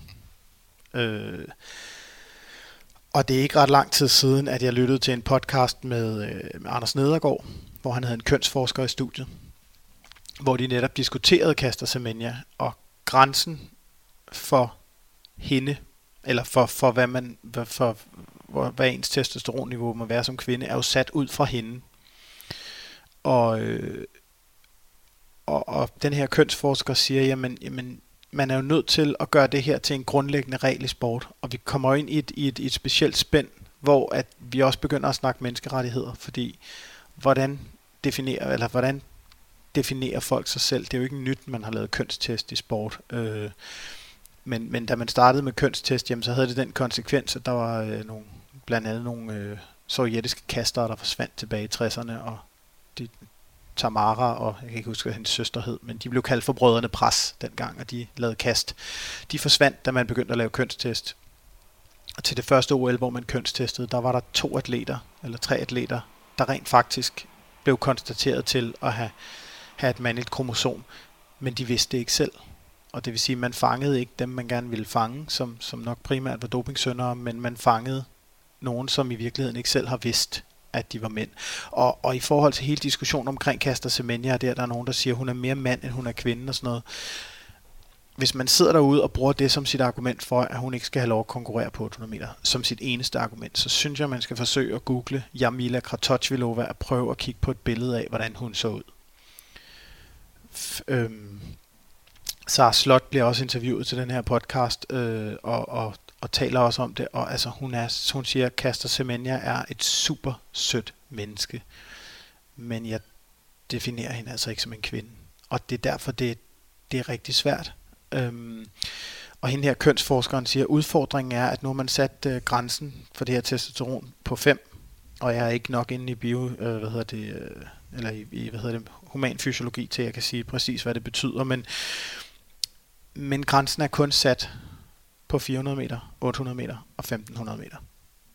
Og hvis man skal la- til at lave sådan nogle generelle regler for, hvornår man kan få lov at identificere sig selv som kvinde i sportsmand eller i, i sportens verden, så kan man ikke definere det ud fra tre discipliner i atletikken. Altså for eksempel Kaster Semenya er jo ikke forhindret i at løbe 5.000 meter.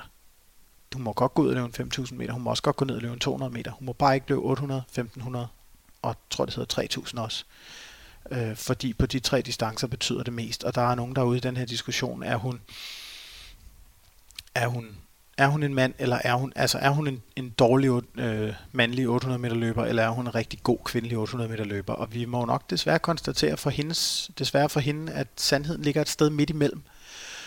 Øh, og jeg forholder mig til det på den måde, at så længe der sidder nogle mennesker, der er bedre inde i de her ting, og som ved mere om de her ting end mig, jamen så forholder jeg mig til, hvis de giver hende lov til at løbe, så, sætter jeg, så modsætter jeg mig ikke. Så siger jeg ikke, ej, hun skulle ikke have lov til at være der. Og det, det har jeg prøvet med Justin Gatlin og sådan noget, men, men det er det der med, altså uanset hvad der kommer frem, så, kommer, så er det sjældent hele sandheden, der kommer frem øh, til offentlige skue. Det vil sige, der er nogle ting omkring det her, som vi er nødt til at tage med. Og lige præcis Kaster Semenya, der, den, den er svær, men jeg synes, hvis de giver hende lov til at løbe, så skal hun have lov til at løbe.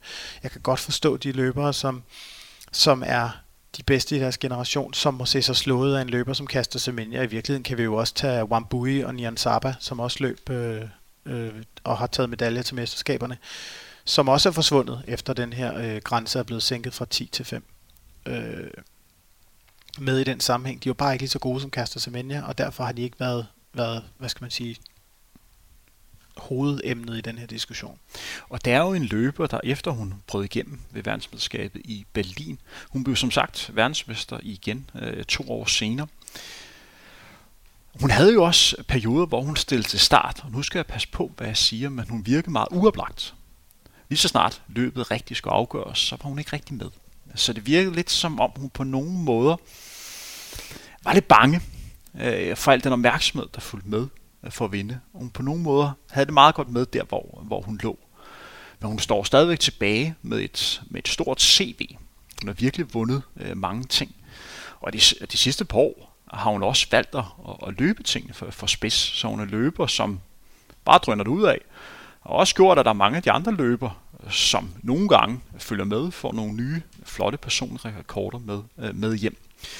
Men det var altså første gang, vi hørte til Kaster Semenya. Det var tilbage i 2009. Har du hende på din liste? Nej, det har jeg ikke. Og det kan jeg godt se, det burde jeg nok i virkeligheden have haft. Øh, og, men, men jeg tror lidt, det er fordi, for jeg har snakket meget om hende det sidste års tid, og, øh, og måske er det i virkeligheden fordi, at jeg netop har snakket så meget om hende, at jeg har overset hende lidt.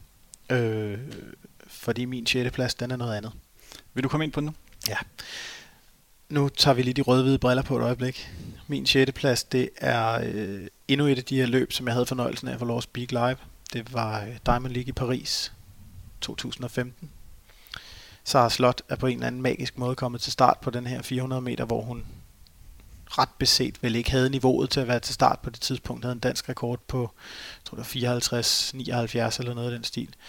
Og i det her løb blev hun altså nummer to efter Susanna Heinova og løber 53-99, som på det her tidspunkt øh, er nordisk rekord, og det er altså, nu nævnte jeg det før, da vi snakkede om mændenes kuglestød, men vi er dernede allerede, hvor vi snakker, at det er sådan nogle dyre 100 del, ikke? Og Sara blev, øh, så vidt jeg husker, så var der diskussion omkring, hvorvidt hun skulle lov at stille op, have lov at stille op til DM i år 2000, dengang var hun 14 år gammel.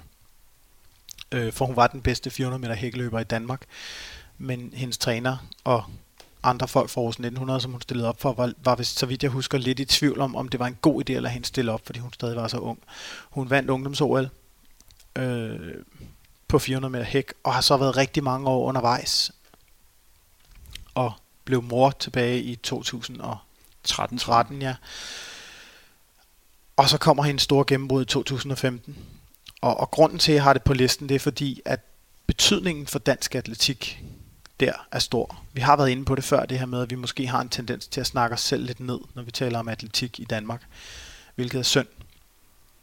Øhm, men, men hvis vi sådan kigger tilbage, jamen, så havde vi Wilson tilbage i slutningen af 90'erne. Han fik desværre en del af sin karriere ødelagt af den her malaria-sygdom, så der fandt vi nok aldrig helt ud af, hvor god han rent faktisk kunne være blevet.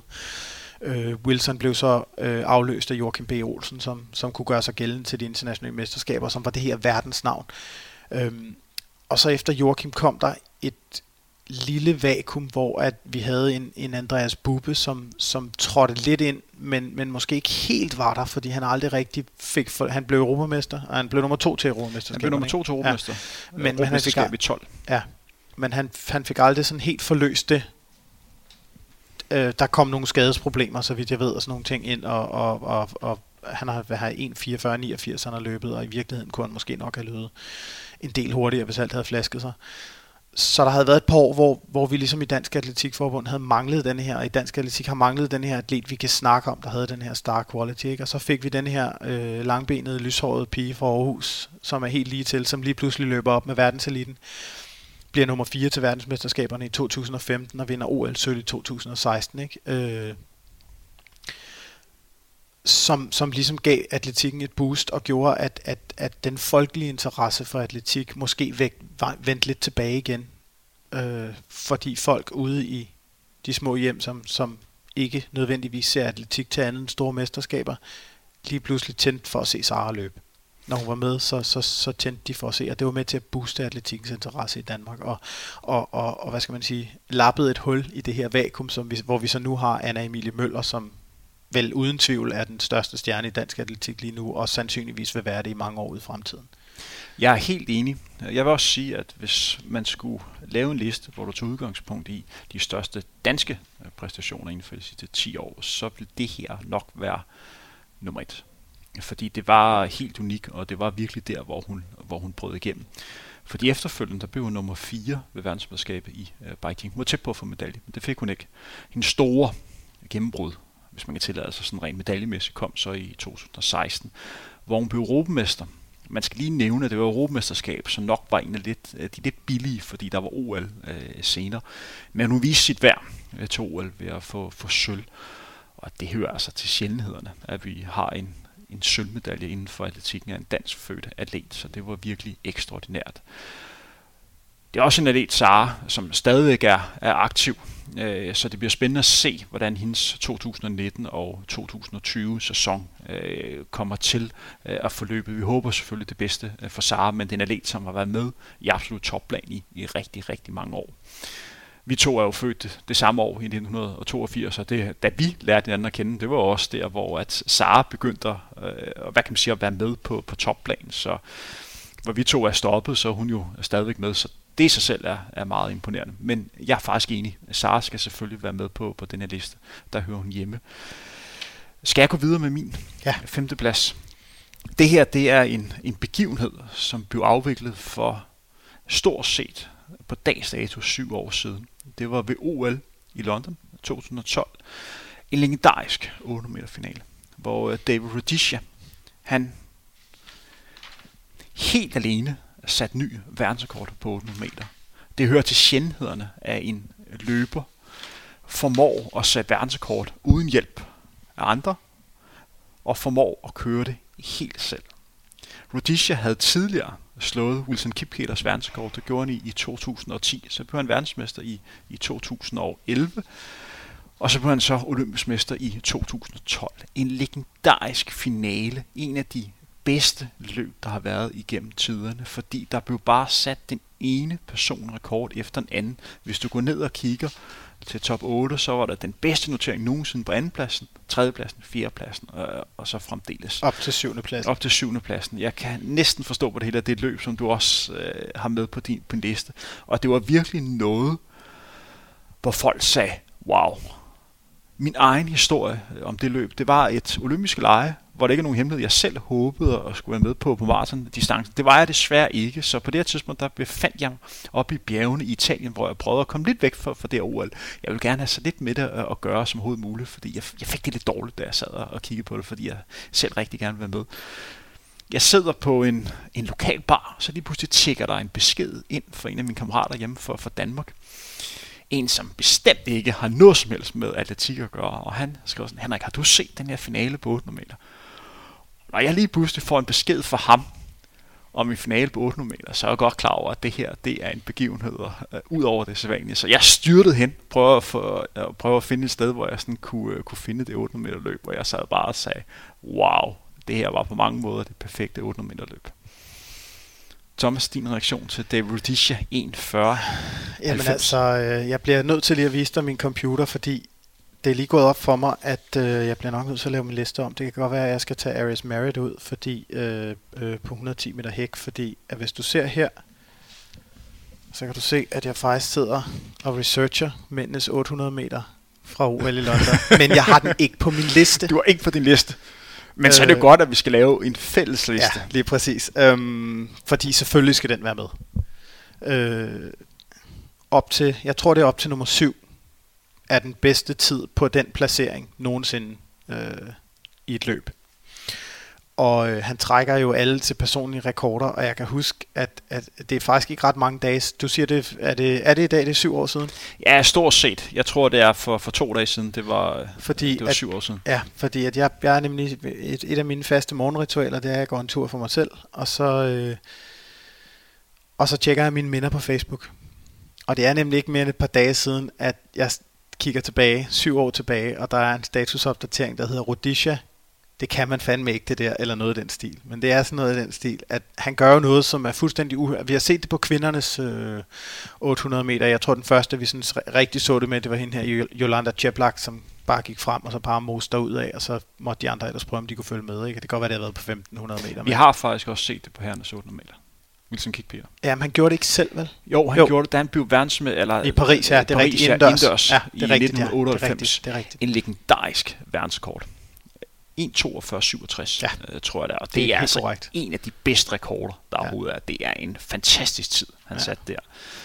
Men, men ja, det er Rudisha. En atlet, som nok godt kunne være en atlet, som kunne løbe under 1,40. Altså, jeg tror, han havde kapacitet til det. Han har vundet nogle verdensmesterskaber efterfølgende. Han har vundet øh, OL igen i, i 2016. Også en løber, der på mange måder var en lidt atypisk 800 meter løber. Fordi han var lidt større, end man normalt så. Og han var en af de løber, der specialiserede sig i at være 800 meter. Normalt så man, at løberne var gode på 400 meter, 800 meter, eller 800 meter, eller 1500 meter. Her, han var kun 800 meter løber. Det samme var sådan set også Wilson Kipketer. Ham så man også kun på, på den distance. Så han var en, en frontløber inden for 800 meter distance, der på mange måder er en rigtig god publikumsøvelse 800 meter, fordi der er, den bliver afviklet inden for, for to minutter. Der er rigtig meget taktik i den, og der er meget drama øh, til sidst, så der er noget, der fungerer rigtig godt ved de her atletikstævner. Og det er også derfor, at den ofte er med til Diamond League-stævnerne. Du spiker jo stort set ikke et løb, hvor der ikke er 800 meter med. Nej, lige præcis.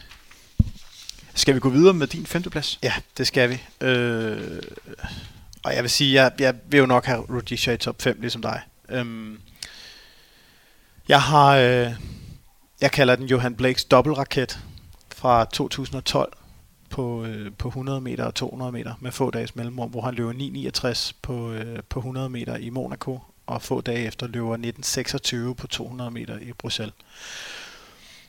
Øh, det blev en milepæl, fordi man allerede inden OL havde snakket om, kan Blake rent faktisk slå Bolt. Han slog ham på både 100 meter og 200 meter til de jamaikanske udtagelsesmesterskaber, øh, og løb 9,75 på 100 meter. Jeg kan ikke huske hans 200 meter tid, men det var sådan noget 1960 eller sådan noget i den stil. Det skal sige som banen i Bruxelles, at den er, den er anderledes end de fleste andre løb atletikbaner, forstået på den måde, at den er mere fladtrykt, så kurven er, øh, er, altså man løber mere lige ud i kurven, hvis man kan sige det sådan. Øh, den er ikke lige så skarp, som, som den er de fleste andre steder, og det giver ham selvfølgelig en fordel. Han havde bane 8, og, øh, og han startede jo langt op i kurven, så, så han kommer til at løbe relativt kortere tid i, i kurve, end han, end han gjorde lige ud, ikke? Men, men løber jo også, øh, var det 19, nogen af 40, han løb til OL, tror jeg, på, på 200 meter i hvert fald, løb han rigtig stærkt der også. Og man begyndte sådan at tænke på, kan Bolt rent faktisk slås? Og for mig så er det ligesom om, at det er i, i den periode der, hvor at Bolt begynder lidt at blive en skygge af sig selv, samtidig med Blake kommer tæt på. Blake får vi aldrig rigtig at se udvikle sit fulde potentiale. Det undrede mig meget, at han nærmest forsvandt efter 2012-sæsonen, og, og øh, der havde også været noget snak om noget, noget medicin, der ikke var blevet... Øh, der ikke var blevet receptpligtig, eller der ikke havde været på recept og sådan nogle ting inden, men, men jeg har så hørt en podcast med ham efterfølgende og fundet ud af, at det der rent faktisk var med ham, det var, at i 2013-sæsonen, der rev han stort set sin, sin baglårsmuskel af knoglen. Og det har han så brugt de sidste 4-5 år på at komme tilbage fra, og ligger og løber tider under 10 nu. Og jeg tror ikke, han kan tro Christian Coleman og Noah Lyles og Kershaw Prescott og sådan nogen til VM, men jeg tror, han kan komme ned og blande sig i medaljestriden. Øh, og det vil sige, der har vi nok et eksempel på en af dem her, hvor man tænker, hvad kunne det være blevet til? Fordi jeg tror, at i hvert fald verdensrekorden på 100 meter, og det, den står for egen regning, men den havde ikke hed, øh, den havde ikke hed 958, øh, hvis, hvis Johan Blake aldrig var blevet skadet. Jeg var faktisk meget tæt på også Johan Blake med på, på min liste. Der var jeg virkelig fik øjnene op for, for Johan Blake, det var ved verdensmesterskabet i, i 2011, hvor han ender med at blive, øh, blive verdensmester. Det var et løb, som mest blev husket fra at Bolt, han blev disket.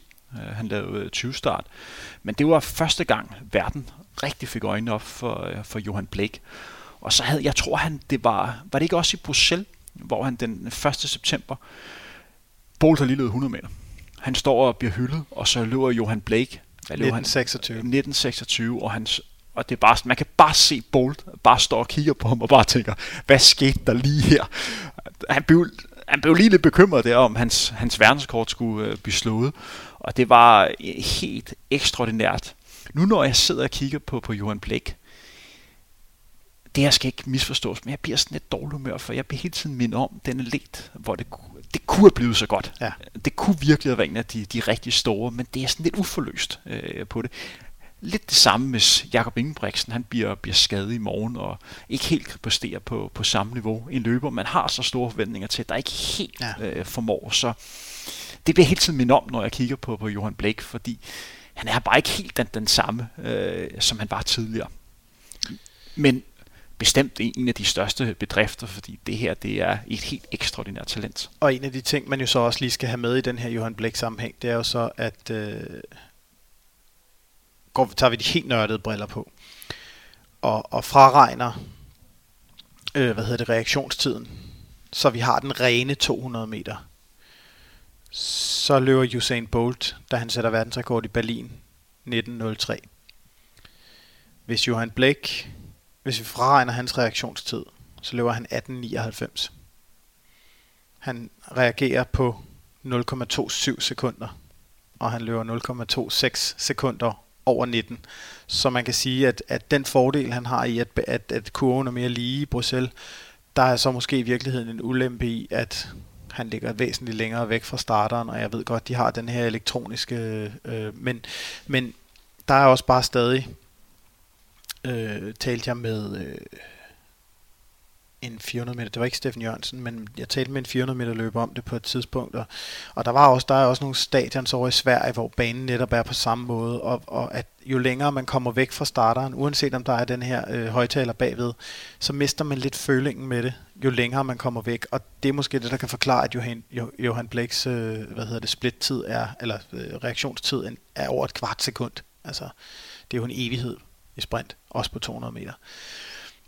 jeg har faktisk en, øh, en, lidt, en lidt sjov historie om Johan Blake, og det har nok været fra, det må så have været fra 10 eller 11, for det var mens hvis jeg stadig rejste ud med det, der hed TV2 Sport på det tidspunkt.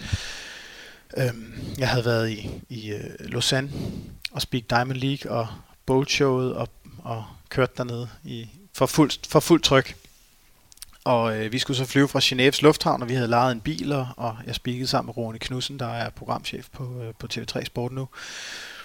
Og han var så kørt over for at aflevere den her lejede bil, og jeg skulle gå ind og tjekke os ind. Og mens vi står her i lufthavnen, så kommer Usain Bolt gående forbi med sit entourage.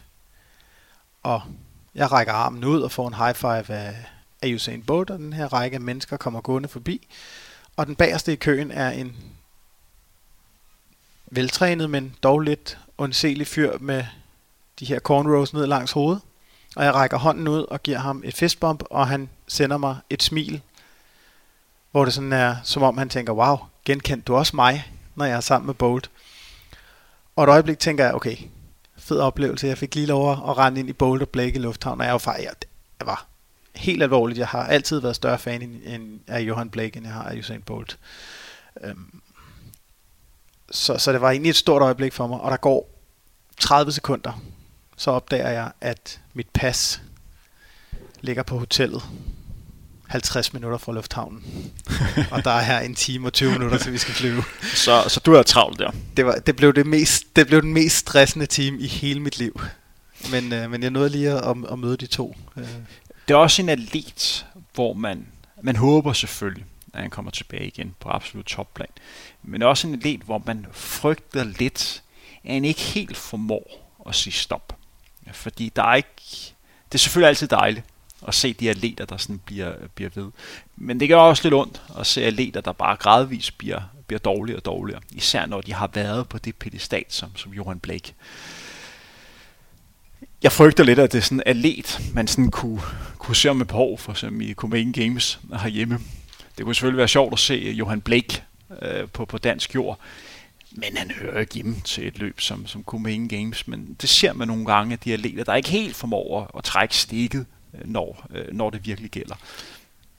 Ja, man kan sige, at de sidste 3-4 år har der været en, en opadgående kurve for ham, efter han sådan er kommet over sin skade igen, og han løber gradvist hurtigere og hurtigere tider for hver år, og bliver mere og mere konstant, også nede i nærheden af 10 nu og under. Øh, og han er altså kun 29. Han bliver 30 senere på året, så han er Det ikke... er også vanvittigt. ja. han er jo stadig en ung mand. Ja, ja, så han er jo, han er jo slet ikke øh, sådan, hvad skal man sige, over the hill.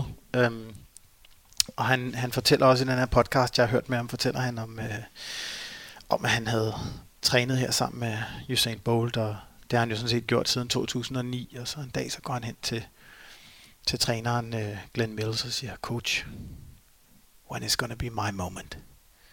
Hvor til Glenn Mills, som jo er en, en legendarisk sprintcoach på Jamaica, bare siger til ham, du skal ikke gå og vente på dit øjeblik, du skal selv skabe det. Og med det smukke citat, der går vi videre til øh, nummer 4. Skal jeg starte med nummer 4 på, Ja. på min liste? Lidt atypisk mig, så har jeg faktisk kigget mod stangspring. Mm. Jeg har kigget mod øh, en af de mest legendariske verdensrekorder. Det her er mere fordi, jeg synes, man godt kan argumentere for, at det er måske en af de bedste verdenskorter, der er sat. Laveni, 6.16, indendørs, en februardag, Ukraine, 2014, sætter verdenskort. Det er lidt specielt i stangspring, for der kører man med en verdenskort, der både gælder indendørs og udendørs. Og han springer altså de her 6.16 på stjernens hjemmebane, nemlig Zagreb Buga, der sidder og overværer det her, hvor hans verdensrekord øh, bliver, bliver snuppet. Og i øvrigt er den allerførste til at lykkeønske ham bagefter. Og det er bare en smuk øh, begivenhed. Laveni, der stadigvæk er i atletikverdenen, og på mange måder en rigtig god ambassadør for vores atletiksport. Der er en rigtig god tradition i stangspring, at man hæpper på hinanden, og man står der og lykkeønsker de, de andre, når de har noget nye højder. Og det kan jeg godt lide. Så Lavani er bare en kæmpe champ, og han hører selvfølgelig med på den her liste. Så han er min nummer 4. Ja, Og jeg har ham ikke med på min, men det er fordi, jeg synes, han øh, øh de 6-16 er stadig for mig lidt en kuriositet. Øh, ja, det skete. Men, men, og det er rigtigt, at, at de, har, de, de ser det som en verdensrekord, og så ikke helt alligevel, fordi når de snakker om verdensrekorden udendørs, så snakker de stadig om 6.14. Øh, og, og man har måske lidt en tendens til at overse, at Bubka altså også sprang 6.15 indendørs, og den har Lavini så slået, så det er, det er det højeste stangspring, der nogensinde har været. Men det er som om, at det blev ikke rigtig fuldt op efterfølgende. Altså han leverede ikke de der mange 6 meter spring efter det, øh, hvor Bubka sådan, altså i sin velmaksdage, jamen, så kunne han jo springe 6-10 næsten hver gang. Ikke? Øh, og grunden til, at verdensrekorden ikke er 6.30, det er jo fordi, han kun hævede den med en centimeter ad gangen. Ikke? Øh, så jeg har ham ikke på min liste. Men jeg synes, hvis du sidder og kigger isoleret på præstationen, så synes jeg, at den øh, præstation at slå Bukas rekord hører hjemme på, på en Ja. top 10, for jeg synes, det er en af de mest banebrydende rekorder. Der er også en 10-kamp rekord, som jeg ikke har med på listen, Mm. mm. som jeg også synes, der er på et rigtig højt øh, niveau. Lad os gå videre med din fjerdeplads. Jamen på fjerdepladsen har jeg øh, Gensebe Di Baba, så den har vi snakket lidt om. Så øh, hvis du går videre til nummer 3. Der har jeg Eliud Kipchoge 2.00.25. Og det er, jo lidt, det er jo en lidt speciel ting, fordi det er jo ikke som sådan en atletikrekord. Fordi det sådan lidt mere var et freakshow, at nu ser vi, hvor går den menneskelige grænse.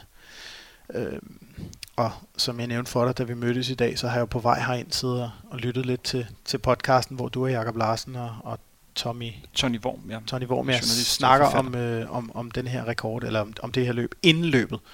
Så det er jo let at sidde og være bagklog.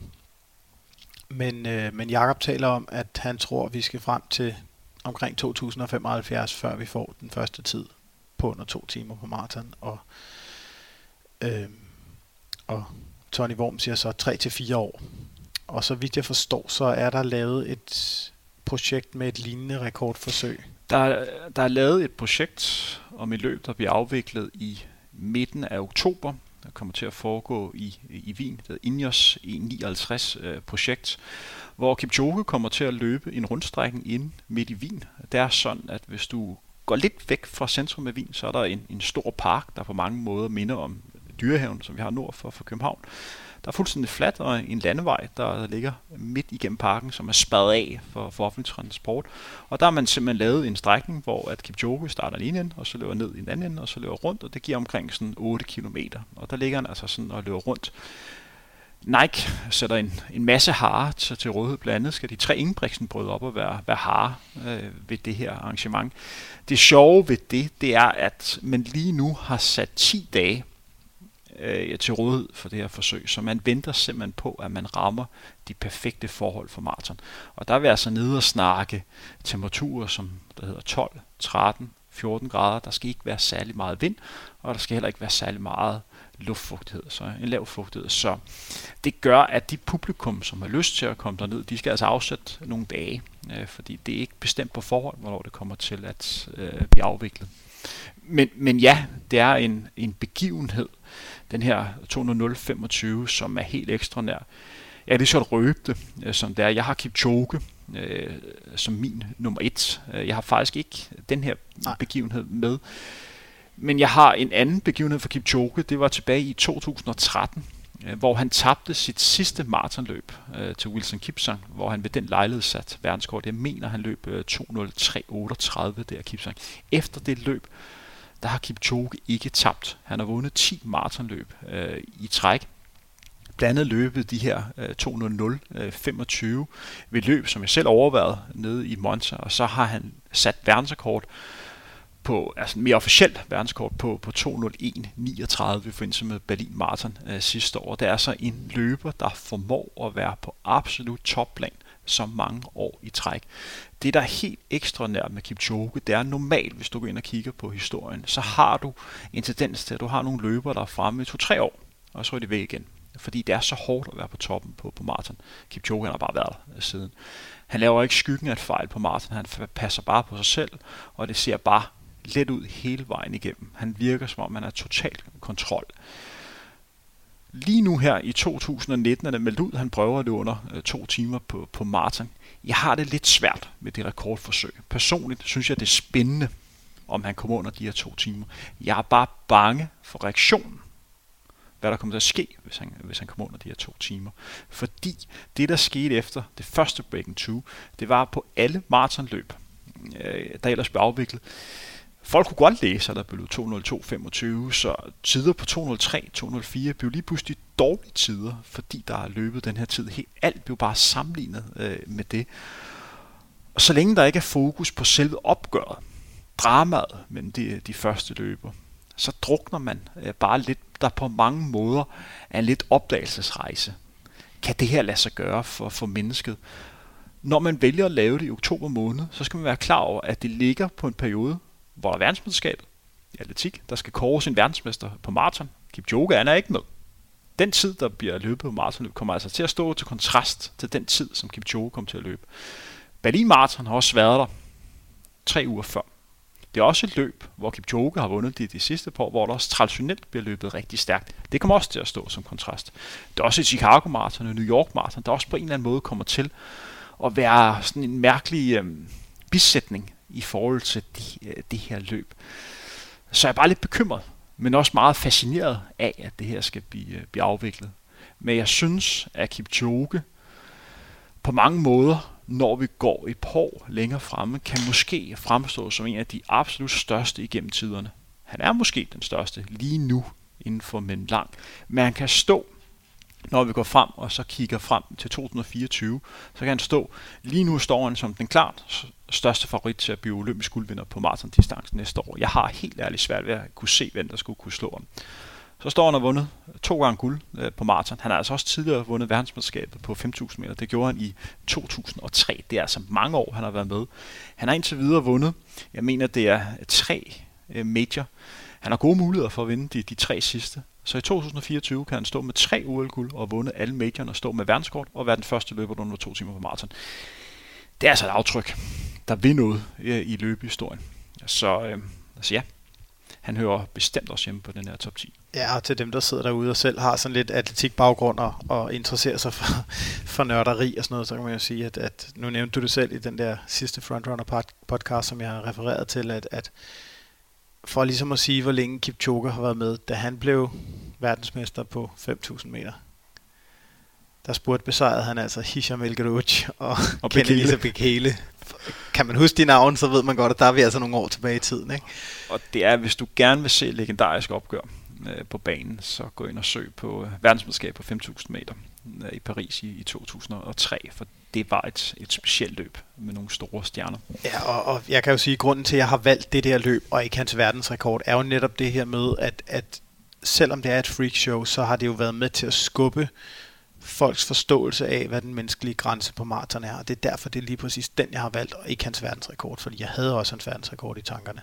Men det var en speciel begivenhed øh, den dag i, i Monza, og det viste også, hvad atletikken også kan, hvad løbesporten også kan gøre for at komme ud til, øh, ud til dem, der normalt ikke interesserer sig for, øh, for, for løb.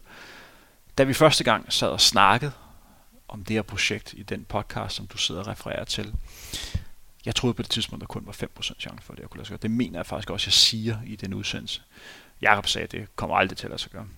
Øh, da vi kom tættere på, før vi skal afsted, der er jeg faktisk op på 50% chance for, at jeg tror det er, fordi det slog mig, at Nike vil ikke investere så mange midler i det her projekt, hvis de ikke havde en god idé om, at det her rent faktisk var muligt. Nu her, Ineos, dispenserer jo også cykelløb. Øh, dispenserer også øh, Americans Cup. Øh, de, har, øh, de er store sponsorer, en af de største rigmænd øh, i England. Jeg tror, han er meget fascineret af at se, om det, kan, det her kan lade sig gøre. Så øh, det bliver interessant at se. Skal vi gå videre med, øh, med, med din liste? Nu er jeg jo røbet min nummer et. Ja. På anden pladsen har jeg Kendra Harrison, 12.20 kvindernes 100 meter hæk. Og det er fra øh, Londons Diamond League stævne i 2016. Og den har jeg med, selvfølgelig fordi hun igen får has med en af de her legendariske verdensrekorder. Øh, Jovana Donkovas øh, 12, 21 tror jeg det var, 22. Øhm, men også fordi, at den var med til at skabe noget debat. Det her løb, det fandt sted ganske kort tid før de olympiske lege i Rio. Og øh, Kendra Harrison var ikke med til OL, fordi hun blev nummer 6 til de amerikanske udtalelsesmesterskaber. Og man begyndte simpelthen at diskutere i USA, vi smider en stensikker guldmedalje væk her. Altså, nu endte de med at få den alligevel med en anden løber, men vi har ikke verdens PT største navn på den her distance med til start, fordi hun ikke formåede at møde op til de amerikanske mesterskaber to måneder før de olympiske lege. Og det skabte en diskussion, som har været op før. I 2004 øh, støtte amerikaneren Christian Cantwell sjældent under 22 meter i konkurrencer. Til de amerikanske mesterskaber havde han en lille fodskade, som gjorde han støtte 2056. Han kom ikke til OL. Og det vil sige, at verdens bedste kuglestøder, han sad og så konkurrencen fra sin sofa derhjemme. Ikke? Øh, så den kommer, den blusser op, den her debat en gang imellem. Er det den rigtige måde at udtage til, øh, til OL og VM på, som amerikanerne gør? I år bliver det især interessant, fordi der er så lang tid for de amerikanske mesterskaber til verdensmesterskaberne finder sted. Og det betyder altså, at, at altså det er næsten en forskel, der hedder en, en udendørs sæson til en indendørs sæson på, hvad, hvor stor forskel der kan være i resultatniveauet. Ikke? Øh, så, så det er faktisk derfor, jeg har den på listen, og så plus det ser bare pisse godt ud, når hun løber hæk. Altså, hun er sindssygt dygtig, og der er jo ikke nogen tvivl om, at hun er head and shoulders bedre end de andre, når det kommer til det tekniske. Øh. Jeg kan faktisk godt huske øh, den, der den dag verdenskorten blev sat. Atletikken står altid i en lidt speciel situation, når der lige har været OL. Fordi atletikken bare fylder så meget under de olympiske lege. Det er bare der, hvor atleterne øh, topper. Så er der lidt sådan dødvande efterfølgende, fordi folk er sådan ofte på vej lidt ned og har lyst til sommerferie. Og der er selvfølgelig nogen, der gerne vil ud og revancere sig selv for et lidt skuffende olympiske lege, men typisk ser man, der er måske ikke de allerbedste resultater, øh, der kommer efter et, et OL. Der er altid en regning efter et, et stort mesterskab. Så det løb, hun løb der, var virkelig noget, hvor man spadede øjnene op, øh, fordi det var ekstraordinært på et ekstraordinært øh, tidspunkt.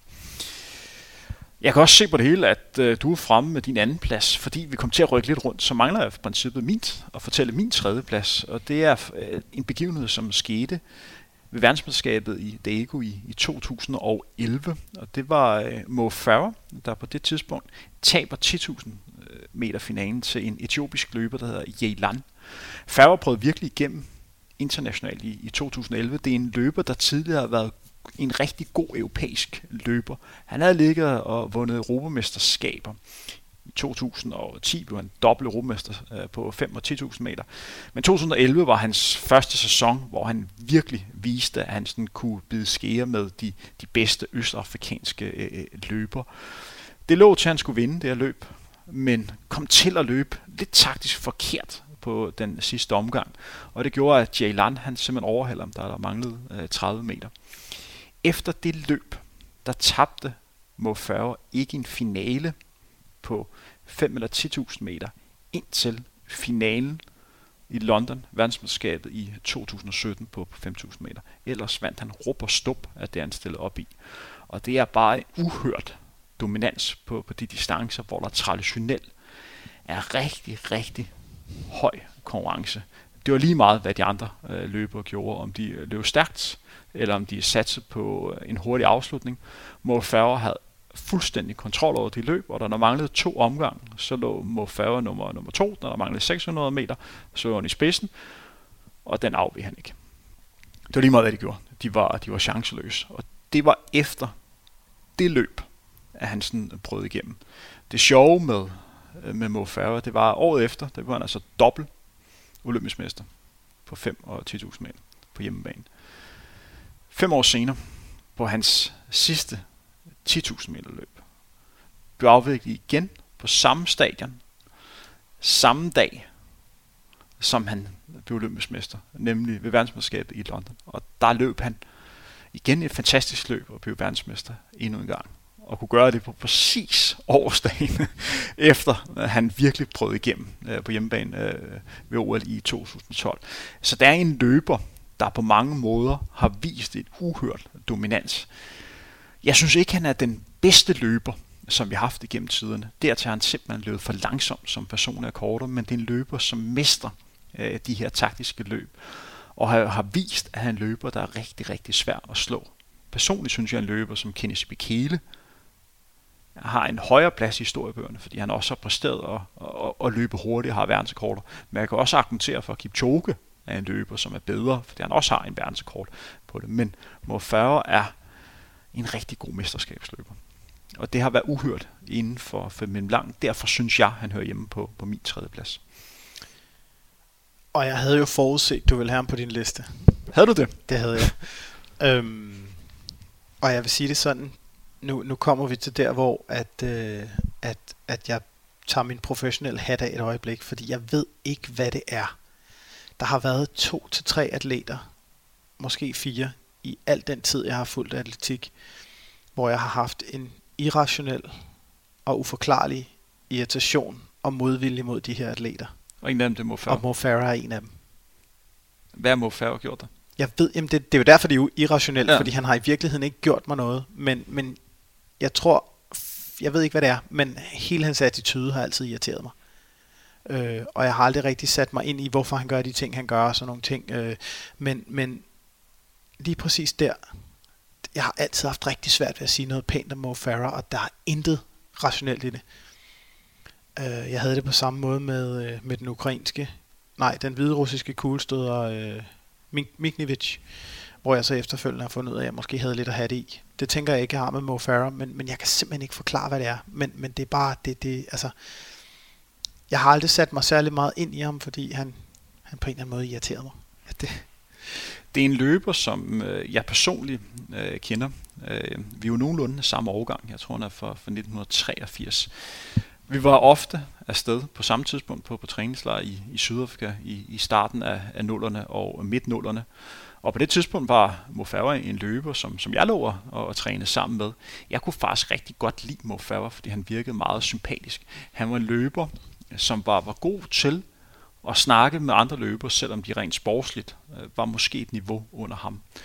Og det hører til sjældenhederne, at du ser en løber, som lige har været i en OL-finale, som lige har vundet Europamester, eller blevet Europamester, for eksempel banker på en danske lejr, og så spørger, hvad så skal I med ud at have noget at spise, fordi han lige mangler at nogen at spise med. Det synes jeg på mange måder viser, at han er en meget jordnær øh, løber. Men jeg kan godt forstå øh, dit argument, at nogle gange sker der bare nogle ting. Jeg har også nogle atleter, som jeg er lidt irriteret på, hvor jeg ikke rigtig kan forklare, øh, hvorfor. Men øh, personligt har jeg også nogle gange med Mo at kæft, hvor ville jeg gerne øh, se ham øh, prøve at øh, virkelig at vise, hvad han egentlig kunne. Det kan måske i virkeligheden være der, den ligger, at, at øh, når han løber, det har vi også snakket om, øh, det her med, at når de løber til, til de britiske stævner, så bliver det tit, altså så får de kanonføde af, af stævnerarrangørerne, så man er sikker på, at de bedste britiske atleter stiller op. Ikke? Øh, så sørger man for, at, at feltet ikke er for stærkt. Og så bliver man nok, altså så tror jeg det der med, når det er et 10.000 meter løb eller et 5.000 meter løb, og det så ikke går hurtigt, fordi det ikke er det, han træner lige nu, fordi der kommer et verdensmesterskab lige om lidt, og det er det, han træner op til, så kan det godt blive lidt uinspirerende at sidde og se på. Jeg kan godt forstå, øh, hvad du mener med det, men det er en, ja, det er en løber, som har formået at være på absolut topplan øh, i, i så mange år. Det er også en løber, der nu her har slået sig på, på maratondistancen, og jeg synes, en af de ting, man skal respektere Mo Farah for, det er, at han kunne have stoppet sin karriere med sin baneresultater. Han vil ikke stå som en af de bedste løbere gennem tiderne. Dertil skulle han have en verdensrekord. Han har en verdensrekord på, jeg tror han har en verdensrekord på 2 miles indendørs med det, men det er ikke en rekord, som er nærheden af, hvad der er løbet udendørs, så det er en af de, de lidt billige rekorder. Men for at komme op blandt de helt største, Kenneth Bekele, Kipchoge, Haile Gebrselassie, så skulle han vise sit værd på, på maraton-distancen. Han har med vilje valgt at sige, jeg er maratonløber. Jeg vil gerne vise mit værd på hjemmebane i London. Jeg vokser op i London. Det her løb her skal jeg vise, jeg kan følge med af de bedste. Det er også samtidig det absolut hårdeste maratonløb. Der er en Kipchoge, som er en maskine, også masser af andre østafrikanske løber. Her stiller han op, og hele verden, og især befolkningen i England, har kæmpe forventninger til, til Mo Farah. Og det må man tage hatten af, at han vælger at stille op der, hvor presset er aller, aller størst. Men det er anderledes i forhold til hans, hans baneløb, fordi han havde flere gange nogle løb. Jeg har også selv siddet og kigget på startlisten, hvor jeg tænker, wow, mand, der er jo ikke en jordig chance for, at du ikke kan vinde det her løb. Hvor fanden får du ikke et løb, undskyld mit sprog, hvor der er lidt større modstand med det. Så det bare virker lidt for nemt. Men jeg tror meget her ligger i, at han brugte de her løb her til at få motivation. Men uh, kæft, det kunne være dejligt, at uh, hvis han lige havde, havde søgt øh, den hårde modstand. Skal vi, øh, skal vi gå videre? Du er frem til nummer et, er du ikke? Jo, så jeg synes, du skal tage din anden plads Jeg først. tager min anden plads, og det er faktisk en, øh, en person, som vi har snakket om før. Det er Usain Bolts 100 meter i Berlin i 2009. Det er faktisk et, øh, et løb, som blev afviklet på i morgen for, for 10 år siden. Hvad for en dato er det i dag? Ved, øh, vi optager den 15. august, og det er faktisk den 16. august 2009, at Bolt sat verdensrekord på, på 100 meter. Og jeg synes bare, den bedrift, den dag, hvor han løb 9.58, og på, jeg ved godt, at det han virkelig prøvede igennem i, i Beijing, men det var stadigvæk en helt ekstraordinær dag, og jeg synes, man skal hylde vores største stjerne inden for atletikken og hans aftryk. Så jeg synes, han hører hjemme på, på andenpladsen, men vi har snakket om, om Bolt. Min første plads, kan jeg også nævne, det var jo Kipchoge, og det var jo mere hans sidste nederlag der i 2013, for det startede en epoke, øh, som jeg synes er, er specielt. Det, der er anderledes, øh, for eksempel på maraton, end det er på, på baneløb, det er, at du har så få løb på maratondistancen. Du har et løb om foråret, du har et løb om efteråret. Og indtil videre har Kipchoge bare ikke lavet nogen fejl. Han har været uslåelig. Han har også gjort løben lidt kedeligt, fordi han har bare været et niveau bedre end alle andre. Lidt som at se Sky, da de var allerbedste i Tour de France. Det bliver sgu også nogle gange lidt kedeligt. En lille krølle til cykelsporten. Thomas, din nummer et. Min nummer et Bum, bum, bum, bum, bum, bum. står ikke på mit papir, fordi det gik op for mig, mens vi lavede listen. Og vi har slet, vi har slet ikke nævnt ham. Men jeg er simpelthen nødt til at have ham som, som min nummer et. En person, som på nogen måde minder lidt, lidt om Johan Blake. En person, hvor man tænker, ah, for satan, hvis han ikke var blevet skadet. Hvad var det så ikke blevet til? Må jeg gætte? Ja. Jeg tror, det kunne være en Fanny Kirk. Det er lige præcis det der. Og Fanny Kirk, ja, du må jo selv fortælle historien. Ja. I, øh, I Rio Yes. 2016 sætter Wade van Niekerk verdensrekord på 400 meter. Sletter Michael Johnsons legendariske verdensrekord fra bane 8, hvis jeg ikke husker Det er forkert, korrekt. og løber 43.03. Og øh, der har vi altså at gøre med et øh, løbetalent, som er helt unikt. Han vinder vist også sølvmedalje på 200 meter, eller bronzemedalje på 200 meter. Øhm. Han var blevet verdensmester året før, også i bane 8. Ja. Og der var jo øh, meget snak op til det her, øh, den her finale. Hvem der egentlig var favorit. For det der, det der var status var i 2016, det var, at der blev rigtig stærkt på 400 meter distancen. Så selvom han var verdensmester, så var han måske ikke den løber, som man forventede ville vinde. Der var en Kirani James, der var også nogle amerikanere, som man troede. Sean Merritt. Og, Sean Merritt ja. de der drenge der. Øh, men i semifinalen så han heller ikke helt overbevisende ud, og det var derfor, han fik øh, bane 8, men noget tyder på, at det var med vilje. Han ville gerne have den her bane 8. Og kan du for så fortælle lidt ja, mere om altså, den her bedrift?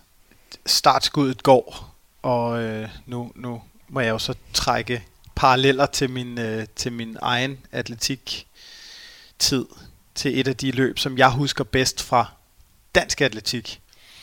Din holdkammerat Steffen Min Jørgensen? holdkammerat Steffen Jørgensen, da han bliver dansk mester på, øh, på 400 meter i 2005. Øh, sætter personlig rekord med 1,1 sekund og slår øh, både Andreas Bubbe og Jakob Ries, som på det tidspunkt var i særklasse de bedste 400 meter løbere i Danmark. Steffen løber på bane 8, og øh, jeg står nede i svinget, og konkurrencen er i gang. Det er på Odense Stadion, og der hvor jeg står, så nu i kurven og hæpper på Steffen, der kigger jeg ind på banen, og stort set inden for en meter går det op for både Andreas Bubbe og Jakob Ries, hvor langt Steffen er foran dem. Og for begges vedkommende ryger skuldrene lige en lille smule op. Og jeg står så selvfølgelig et sted, hvor man ikke kan se, hvad der sker. Og det næste, jeg kan huske, er, at Jeppe Weinrich i højtaleren siger, det ligner en meget overraskende sejr til videre Steffen Jørgensen, og så hører jeg bare et brøl ned fra den anden ende af stadion. Og man kan sammenligne det lidt, fordi startskuddet går, og Steffen er pissesur, undskyld jeg banner, over at have fået bane 8. Så han hammer afsted derud af og runder øh, for ham de første 200 meter på sådan et eller andet 22-2 eller sådan et eller andet den stil, hvilket er fuldstændig vanvittigt, og så holder han bare hele vejen til mål og snupper det meget overraskende danske mesterskab. Fanikærk, det var ikke helt lige så overraskende, at han ville vinde, men at han satte verdensrekord var en kæmpe overraskelse. Det skal dog sige som Van Niekerk, at jeg tror, det bliver svært at finde et større sprinttalent efter Bolt end ham. Vi har altså at gøre med den første løber, som inden for en sæson har løbet under 10 sekunder på 100 meter, under 20 sekunder på 200 meter og under 43,5 på 400 meter. Jeg tror faktisk, at under 44 på 400 meter. Det gjorde Van Niekerk tilbage i 2016, og øh, vinder det her OL, og verden ligger for hans fødder, og så bliver han skadet.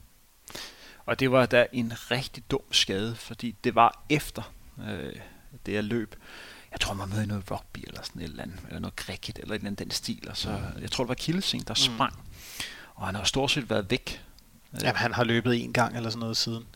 Og der kan vi ligesom med Johan Blake snakke om, hvad kunne det være blevet til? Og altså, jeg, jeg har det stadig sådan med Van Niekerk, han står lidt for mig som sådan en, en mytefigur næsten, fordi han kommer ind og slår den her legendariske verdensrekord, som man for nogens vedkommende tænkte, den bliver aldrig slået. Den slår han, og man tænker, nu ligger verden for hans fødder, vi har den første mand, der kommer til at løbe under, 44, eller under 43 sekunder på, på 400 meter og alle de her ting. Og så er han væk. Og jeg tjekker stadig hans Instagram-profil en gang imellem, for at se, hvordan det går med ham, om vi rent faktisk får ham at se igen. Men jeg skal være ærlig og sige, at jeg tvivler.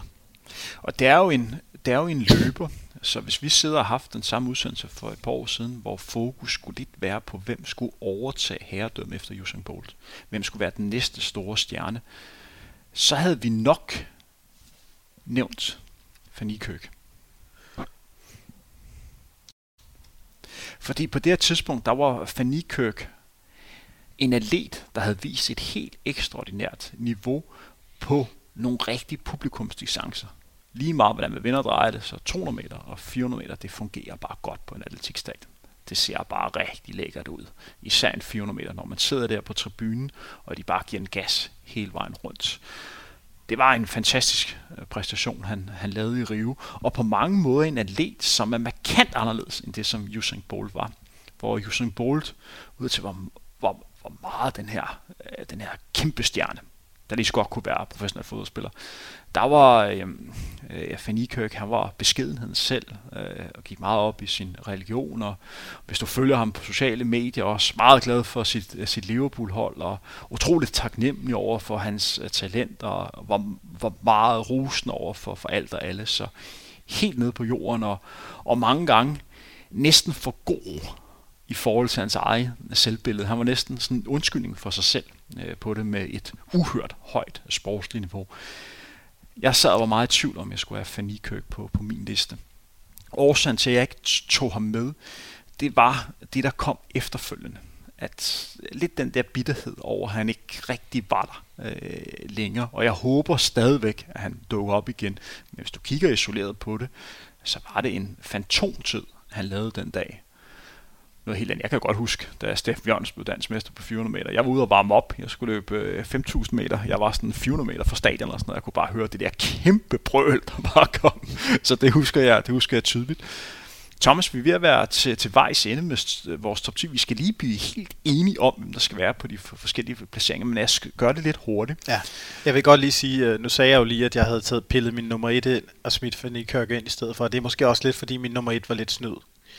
Øh, jeg havde på førstepladsen havde jeg oprindeligt sat introduktionen af Diamond League i 2010. Fordi den sportslige betydning, det har haft for atletikken, den er uden sidestykke med noget andet. Øh, der er mange flere atleter, der kan, lave, øh, der kan leve af at lave atletik i dag.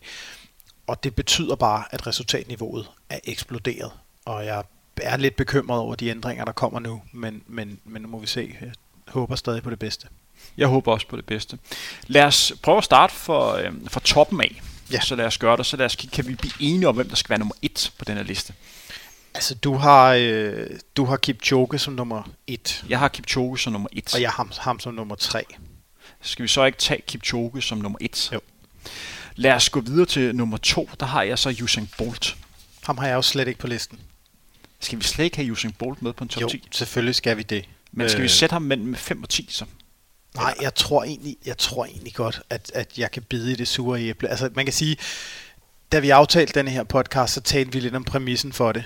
Øh, og vi sagde, at de sidste 10 år, havde vi sagt de sidste 15, så havde jeg haft Usain Bolt som nummer 1. Fordi jeg, jeg tog det meget bogstaveligt og sagde, at det, det er mere end 10 år siden, at der var VM i... Øh, det er det faktisk ikke. I Berlin. Nej, men jeg var lidt i tvivl om datorerne, så, så, så derfor har jeg ham ikke på. Øh, men selvfølgelig skal han være på, og selvfølgelig skal han være på anden pladsen, fordi altså vi har snakket i næsten to timer, lidt over to timer, ikke? Og han er kommet mere op end nogen anden. Vi har snakket mere om ham end nogen andre i løbet af den her tid. Så selvfølgelig skal han være på listen, og selvfølgelig skal han være på anden pladsen. Vi kan jo trække spor gennem alle mulige andre og drage paralleller til stort set alle de andre resultater, og hvem bliver den nye bold og alle de her ting.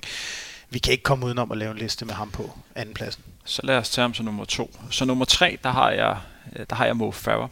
Øh, jeg, jeg synes godt, jeg kan overtales måske til at tage Fanny Køk med der. Ja. Fordi det var helt ekstraordinært, det han, den viste den dag. Du solgte den godt.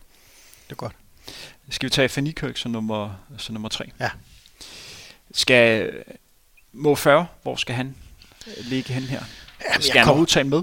Ja, jeg kommer ikke udenom at have med i top 10. Øh, det er der jo ikke tvivl om. Så, øh, så selvfølgelig skal han det. Men jeg synes, eftersom vi begge to havde hende på listen, og eftersom vi begge to havde hende forholdsvis højt, så synes jeg, at øh, vi skal Genesis have barber. Ja. Ja. Også på grund af betydning ja. i den verdenskort, hun, hun satte der. Ja. Fordi det var en ekstraordinær tid, øh, hun, hun løb øh, i, i Monaco. Og slog en af de første af de her legendariske kinesiske verdensrekorder. Lad os tage de barber som nummer, nummer 4. Så hvis vi kigger på nummer 5. Jeg snakkede lidt om OL-finalen 2012. Det er Rhodesia. Fordi det på mange måder var det perfekte løb. Jeg kan ikke mindes et løb, der på den måde var så ekstraordinært ved et olympisk mesterskab eller et verdensmesterskab. Jeg kan godt nævne et løb, som jeg synes, der har været mere spændende, men hvis du kigger på resultatniveauet, så synes jeg, at det her var uden sidestykke noget helt specielt. Der er vi helt enige. Så han er nummer 5. Lad os gå videre til, til nummer 6. Der har jeg så øh, Semenya men jeg synes alligevel måske, at vi skal, skal vi putte Mo Farah som nummer 6. Ja, det kan vi godt. Og så lad os gå, gå videre til... Kan vi, kan vi blive enige om Mo Farah som nummer 7? Fordi nu kommer jeg lige til at tænke på, det er faktisk, at vi har en person på listen, som vi begge to har på listen, som så måske i virkeligheden bør ligge højere. Okay. Og det er Justin Gatlin. Ja, lad os tage uh, Justin Gatlin. Ikke på grund af Resultat. Justin Gatlin som atlet eller Nej. som resultat, men det vi rak, Ja. der skete Ja. øh, den dag. Lad os gøre det, for det var virkelig noget, der var, en speci- der var en speciel oplevelse på godt og ondt. Ja, og det var jo effektivt enden på Usain Bolt-æraen i atletikken. Ikke? Altså på, på 4x100 meter fik han en fiber i baglåret, og Jamaica kom ikke igennem. Så det er jo meget sigende for, at, at det, var jo han, det var det sidste løb, han gennemførte. Så, så, så man kan sige, at det var ligesom afslutningen på en æra, og, og Usain, øh, Usain Bolt slog godt nok Asafa Pauls verdensrekord på 100 meter, men Asafa Paul havde ligget og vekslet verdensrekord med Justin Gatlin, så det er sådan, det siger også lidt om Justin Gatlins holdbarhed i atletikken. Man kan selvfølgelig sige, at han også har haft fire år undervejs, hvor han ikke har haft helt det her slid af løb og, og meget hård træning og sådan noget, men, men han havde verdensrekorden inden Bolt, og han besejrer Bolt i hans sidste løb. Og så lige meget, hvordan man vender og drejer det. 100 meter er bare noget specielt Ja, ja, inden for, inden det for det. atletikken. Så lad os tage um, Gatlin som nummer 6, og så Færger som nummer 7. Ja. Så lad os gå videre som nummer 8. Altså, jeg er måske over i uh, familien Ingebrigtsen, Kaster Semenya, måske en Lavani. Hvad siger du? Øh, Så vil jeg sige, så vil jeg sige Ingebrigtsen-familien. På grund af det specielle og deres aftryk på, ja. på atletikken, og Og- især nordisk atletik. Jamen altså, hvis vi kigger på de vigtigste begivenheder, så kan man sige, at, at hvad det kommer til at betyde for medaljeplaceringen til mesterskaber i måske de næste mange år i fremtiden. Fordi det, der også er sket efterfølgende, det er jo, at Norge lige pludselig har fået nogle atleter. Ikke kun i de øvelser, hvor familien Ingebrigtsen gør sig gældende, men også i 400 meter hæk. En løber, som vi to ikke har snakket om i denne udsendelse, nemlig Carsten Barhold, er jo en løber, som har vundet verdensmesterskabet på 400 meter hæk. En disciplin, som man normalt ikke forbinder med, med 400 meter hæk. Og hvad har han løbet nu? Øh, den, hvad har han løbet? 47 11? 47-14, tror jeg. det er. 47-14. Ja. Også nede nu at løbe, hvad er det, 45,5 eller sådan noget på, på 400 meter. Det er altså uhørt Ja. højt øh, niveau. Og det tror jeg skyldes, at der er andre, der har vist vejen. At han simpelthen i en tidlig alder kan se, det her kan lade, godt lade sig gøre. Når de kan, så kan jeg også. Ja. Øh, Så, så, så skal vi have familien Ingebrigtsen som nummer 7. Ja. Og med Henrik Ingebrigtsen som frontfigur, fordi han prøvede igennem der i 2012.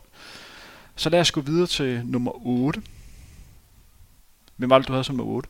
Der havde jeg Justin Gatlin, men ham flyttede vi jo så Han højere flyttede vi på op af. listen. Kaster Smenja for ens betydning. Spørgsmålet er, om vi skal have proppet Sara ind på listen et eller andet sted. Ej, Sara skal selvfølgelig ind. Skal vi tage Sara som nummer 8 så? Ja. Og så Kaster Smenja nummer 9. Ja. Og så nummer, øh, nummer 10. Nogle af dine, nogle af dine hækkeløber. Altså, jeg har jo Kendra Harrison som nummer to, men, men det er nok mere betydningen, øh, altså, det er mindre hendes verdensrekord, end det egentlig er betydningen, eller den debat, den fik skabt. Øh, så jeg tænker måske faktisk i virkeligheden, at vi skal gå med en Christian Taylor. Christian Taylor. Fordi han, han har den her øh, langtidsholdbarhed. Altså han har jo nærmest været med siden 2009, og er stadig med. Og jeg kan ikke se inden for de næste par år, at der lige er nogen, der vipper ham af pinden. Og han er vel også på, på mange måder, da jeg startede de her udsendelser, så havde jeg en snak med min, mine gæster, om hvem der sådan var løbesportens svar på en hedderkrone fodspiller, der hedder Pirlo. øh, Pirlo. Og det var lidt for, at det studie, vi optog i, på det tidspunkt blev kaldt Pirlos hule. Nu er jeg ikke så super meget ind i træspring, men det slår mig lidt, at han godt kunne være lidt typen som Pirlo. Han kan, altså, han kan i hvert fald blive det, vil jeg sige. Uh, nu siger du, at det blev kaldt Pirlos hule. Jeg har jo siddet og kigget på Pirlo hele tiden, mens vi har speaket her, eller snakket her. Uh, han hænger på væggen. Men uh, Fordi jeg kom jo frem til, at efter jeg mødte Bernard Lagat, og det gjorde jeg i forbindelse med øh, Breaking 2 i uh, Italien, han var bare en champ. Han styrede bare det der show, og efterfølgende han kom over bare og hilste på en, og han var bare fuldstændig nede på jorden. Og igen, han er i starten af 40'erne, og han har stadigvæk en uhørt højt niveau, og han har været med, jeg ved ikke, hvor mange år. Alt. Jamen, han var jo, hvad var det, øh, til OL i... Han var med i 2000. Øh, i 2000. Han var det ikke i 96? Nej, det var, nej, det var i 2000, at El Kourouch sætter verdensrekord at verdensrekorden er ældre, men, men hvor Bernard Lager ligger lige bag ham. Ja. Han løber 3.26 eller et eller andet, ja. eller 3.27.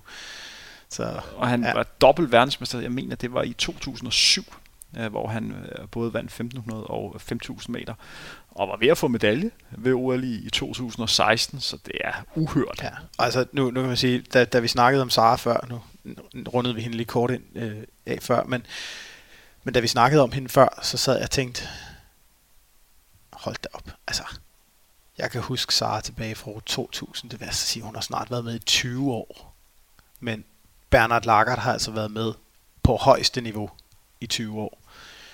Så der vil jeg sige, der er, der er jeg tæt på at give dig ret. Da jeg hørte jeg snakke om det i den anden podcast, så sad jeg sådan først og tænkte en mand som Kim Collins eller sådan noget sprinter, ikke? Som, som også bare fortsat med at være der og har været der altid. Men, men jeg har med på Bernard Lager, der, der er altså også. Også fordi det ser bare dejligt lækkert ud, når han løber. Altså han har bare, altså der er bare god stil hele vejen igennem. Og når han kommer i mål, så er der bare overskud. Så han er en god ambassadør for vores, øh, for vores løbesport. Det bliver spændende at se, om Christian Taylor kommer i de samme sko. Ja. Indtil videre er i hvert fald nummer 9 på vores liste. Så skal vi blive enige om den, den sidste plads. Ja. Hvem skal have 10. pladsen? Skal det være Lavani, når de her 6, øh, 16, som man sprang indendørs? Fik vi uh, Semenya på listen? Nej, det gjorde vi ikke. Skal vi tage hende så som nummer 10? Ja, det synes jeg. Okay, skal vi så lukke den her? Ja. Så Kaster Semenya, hun afslutter vores øh, top 10. Også på grund af den betydning, hun har haft for, for atletikken. Thomas, vi kom igennem de, de 10 mest betydningsfulde begivenheder, der er sket i atletikken de sidste 10 år. Det blev en lidt lang snak. Det gjorde det. jeg håber, det er jer, der sidder og hører med, I kunne lide det her. Skal vi ikke bare lukke jo, lad os gøre det. Thomas, tak fordi du havde lyst til at være med. Den største tak skal, skal lyde til jer, hvis I er kommet hele vejen igennem. Hvis I kunne lide det, vi hørte, så må I meget gerne dele os på de sociale medier. Komme med en anmeldelse ind på, på iTunes. Husk, jo flere der får øjnene op for, for de her programmer, øh, jo, jo bedre og flere programmer kan vi producere til jer. Så vi har den samme interesse. Kan det godt derude. Vi høres ved ingen længe.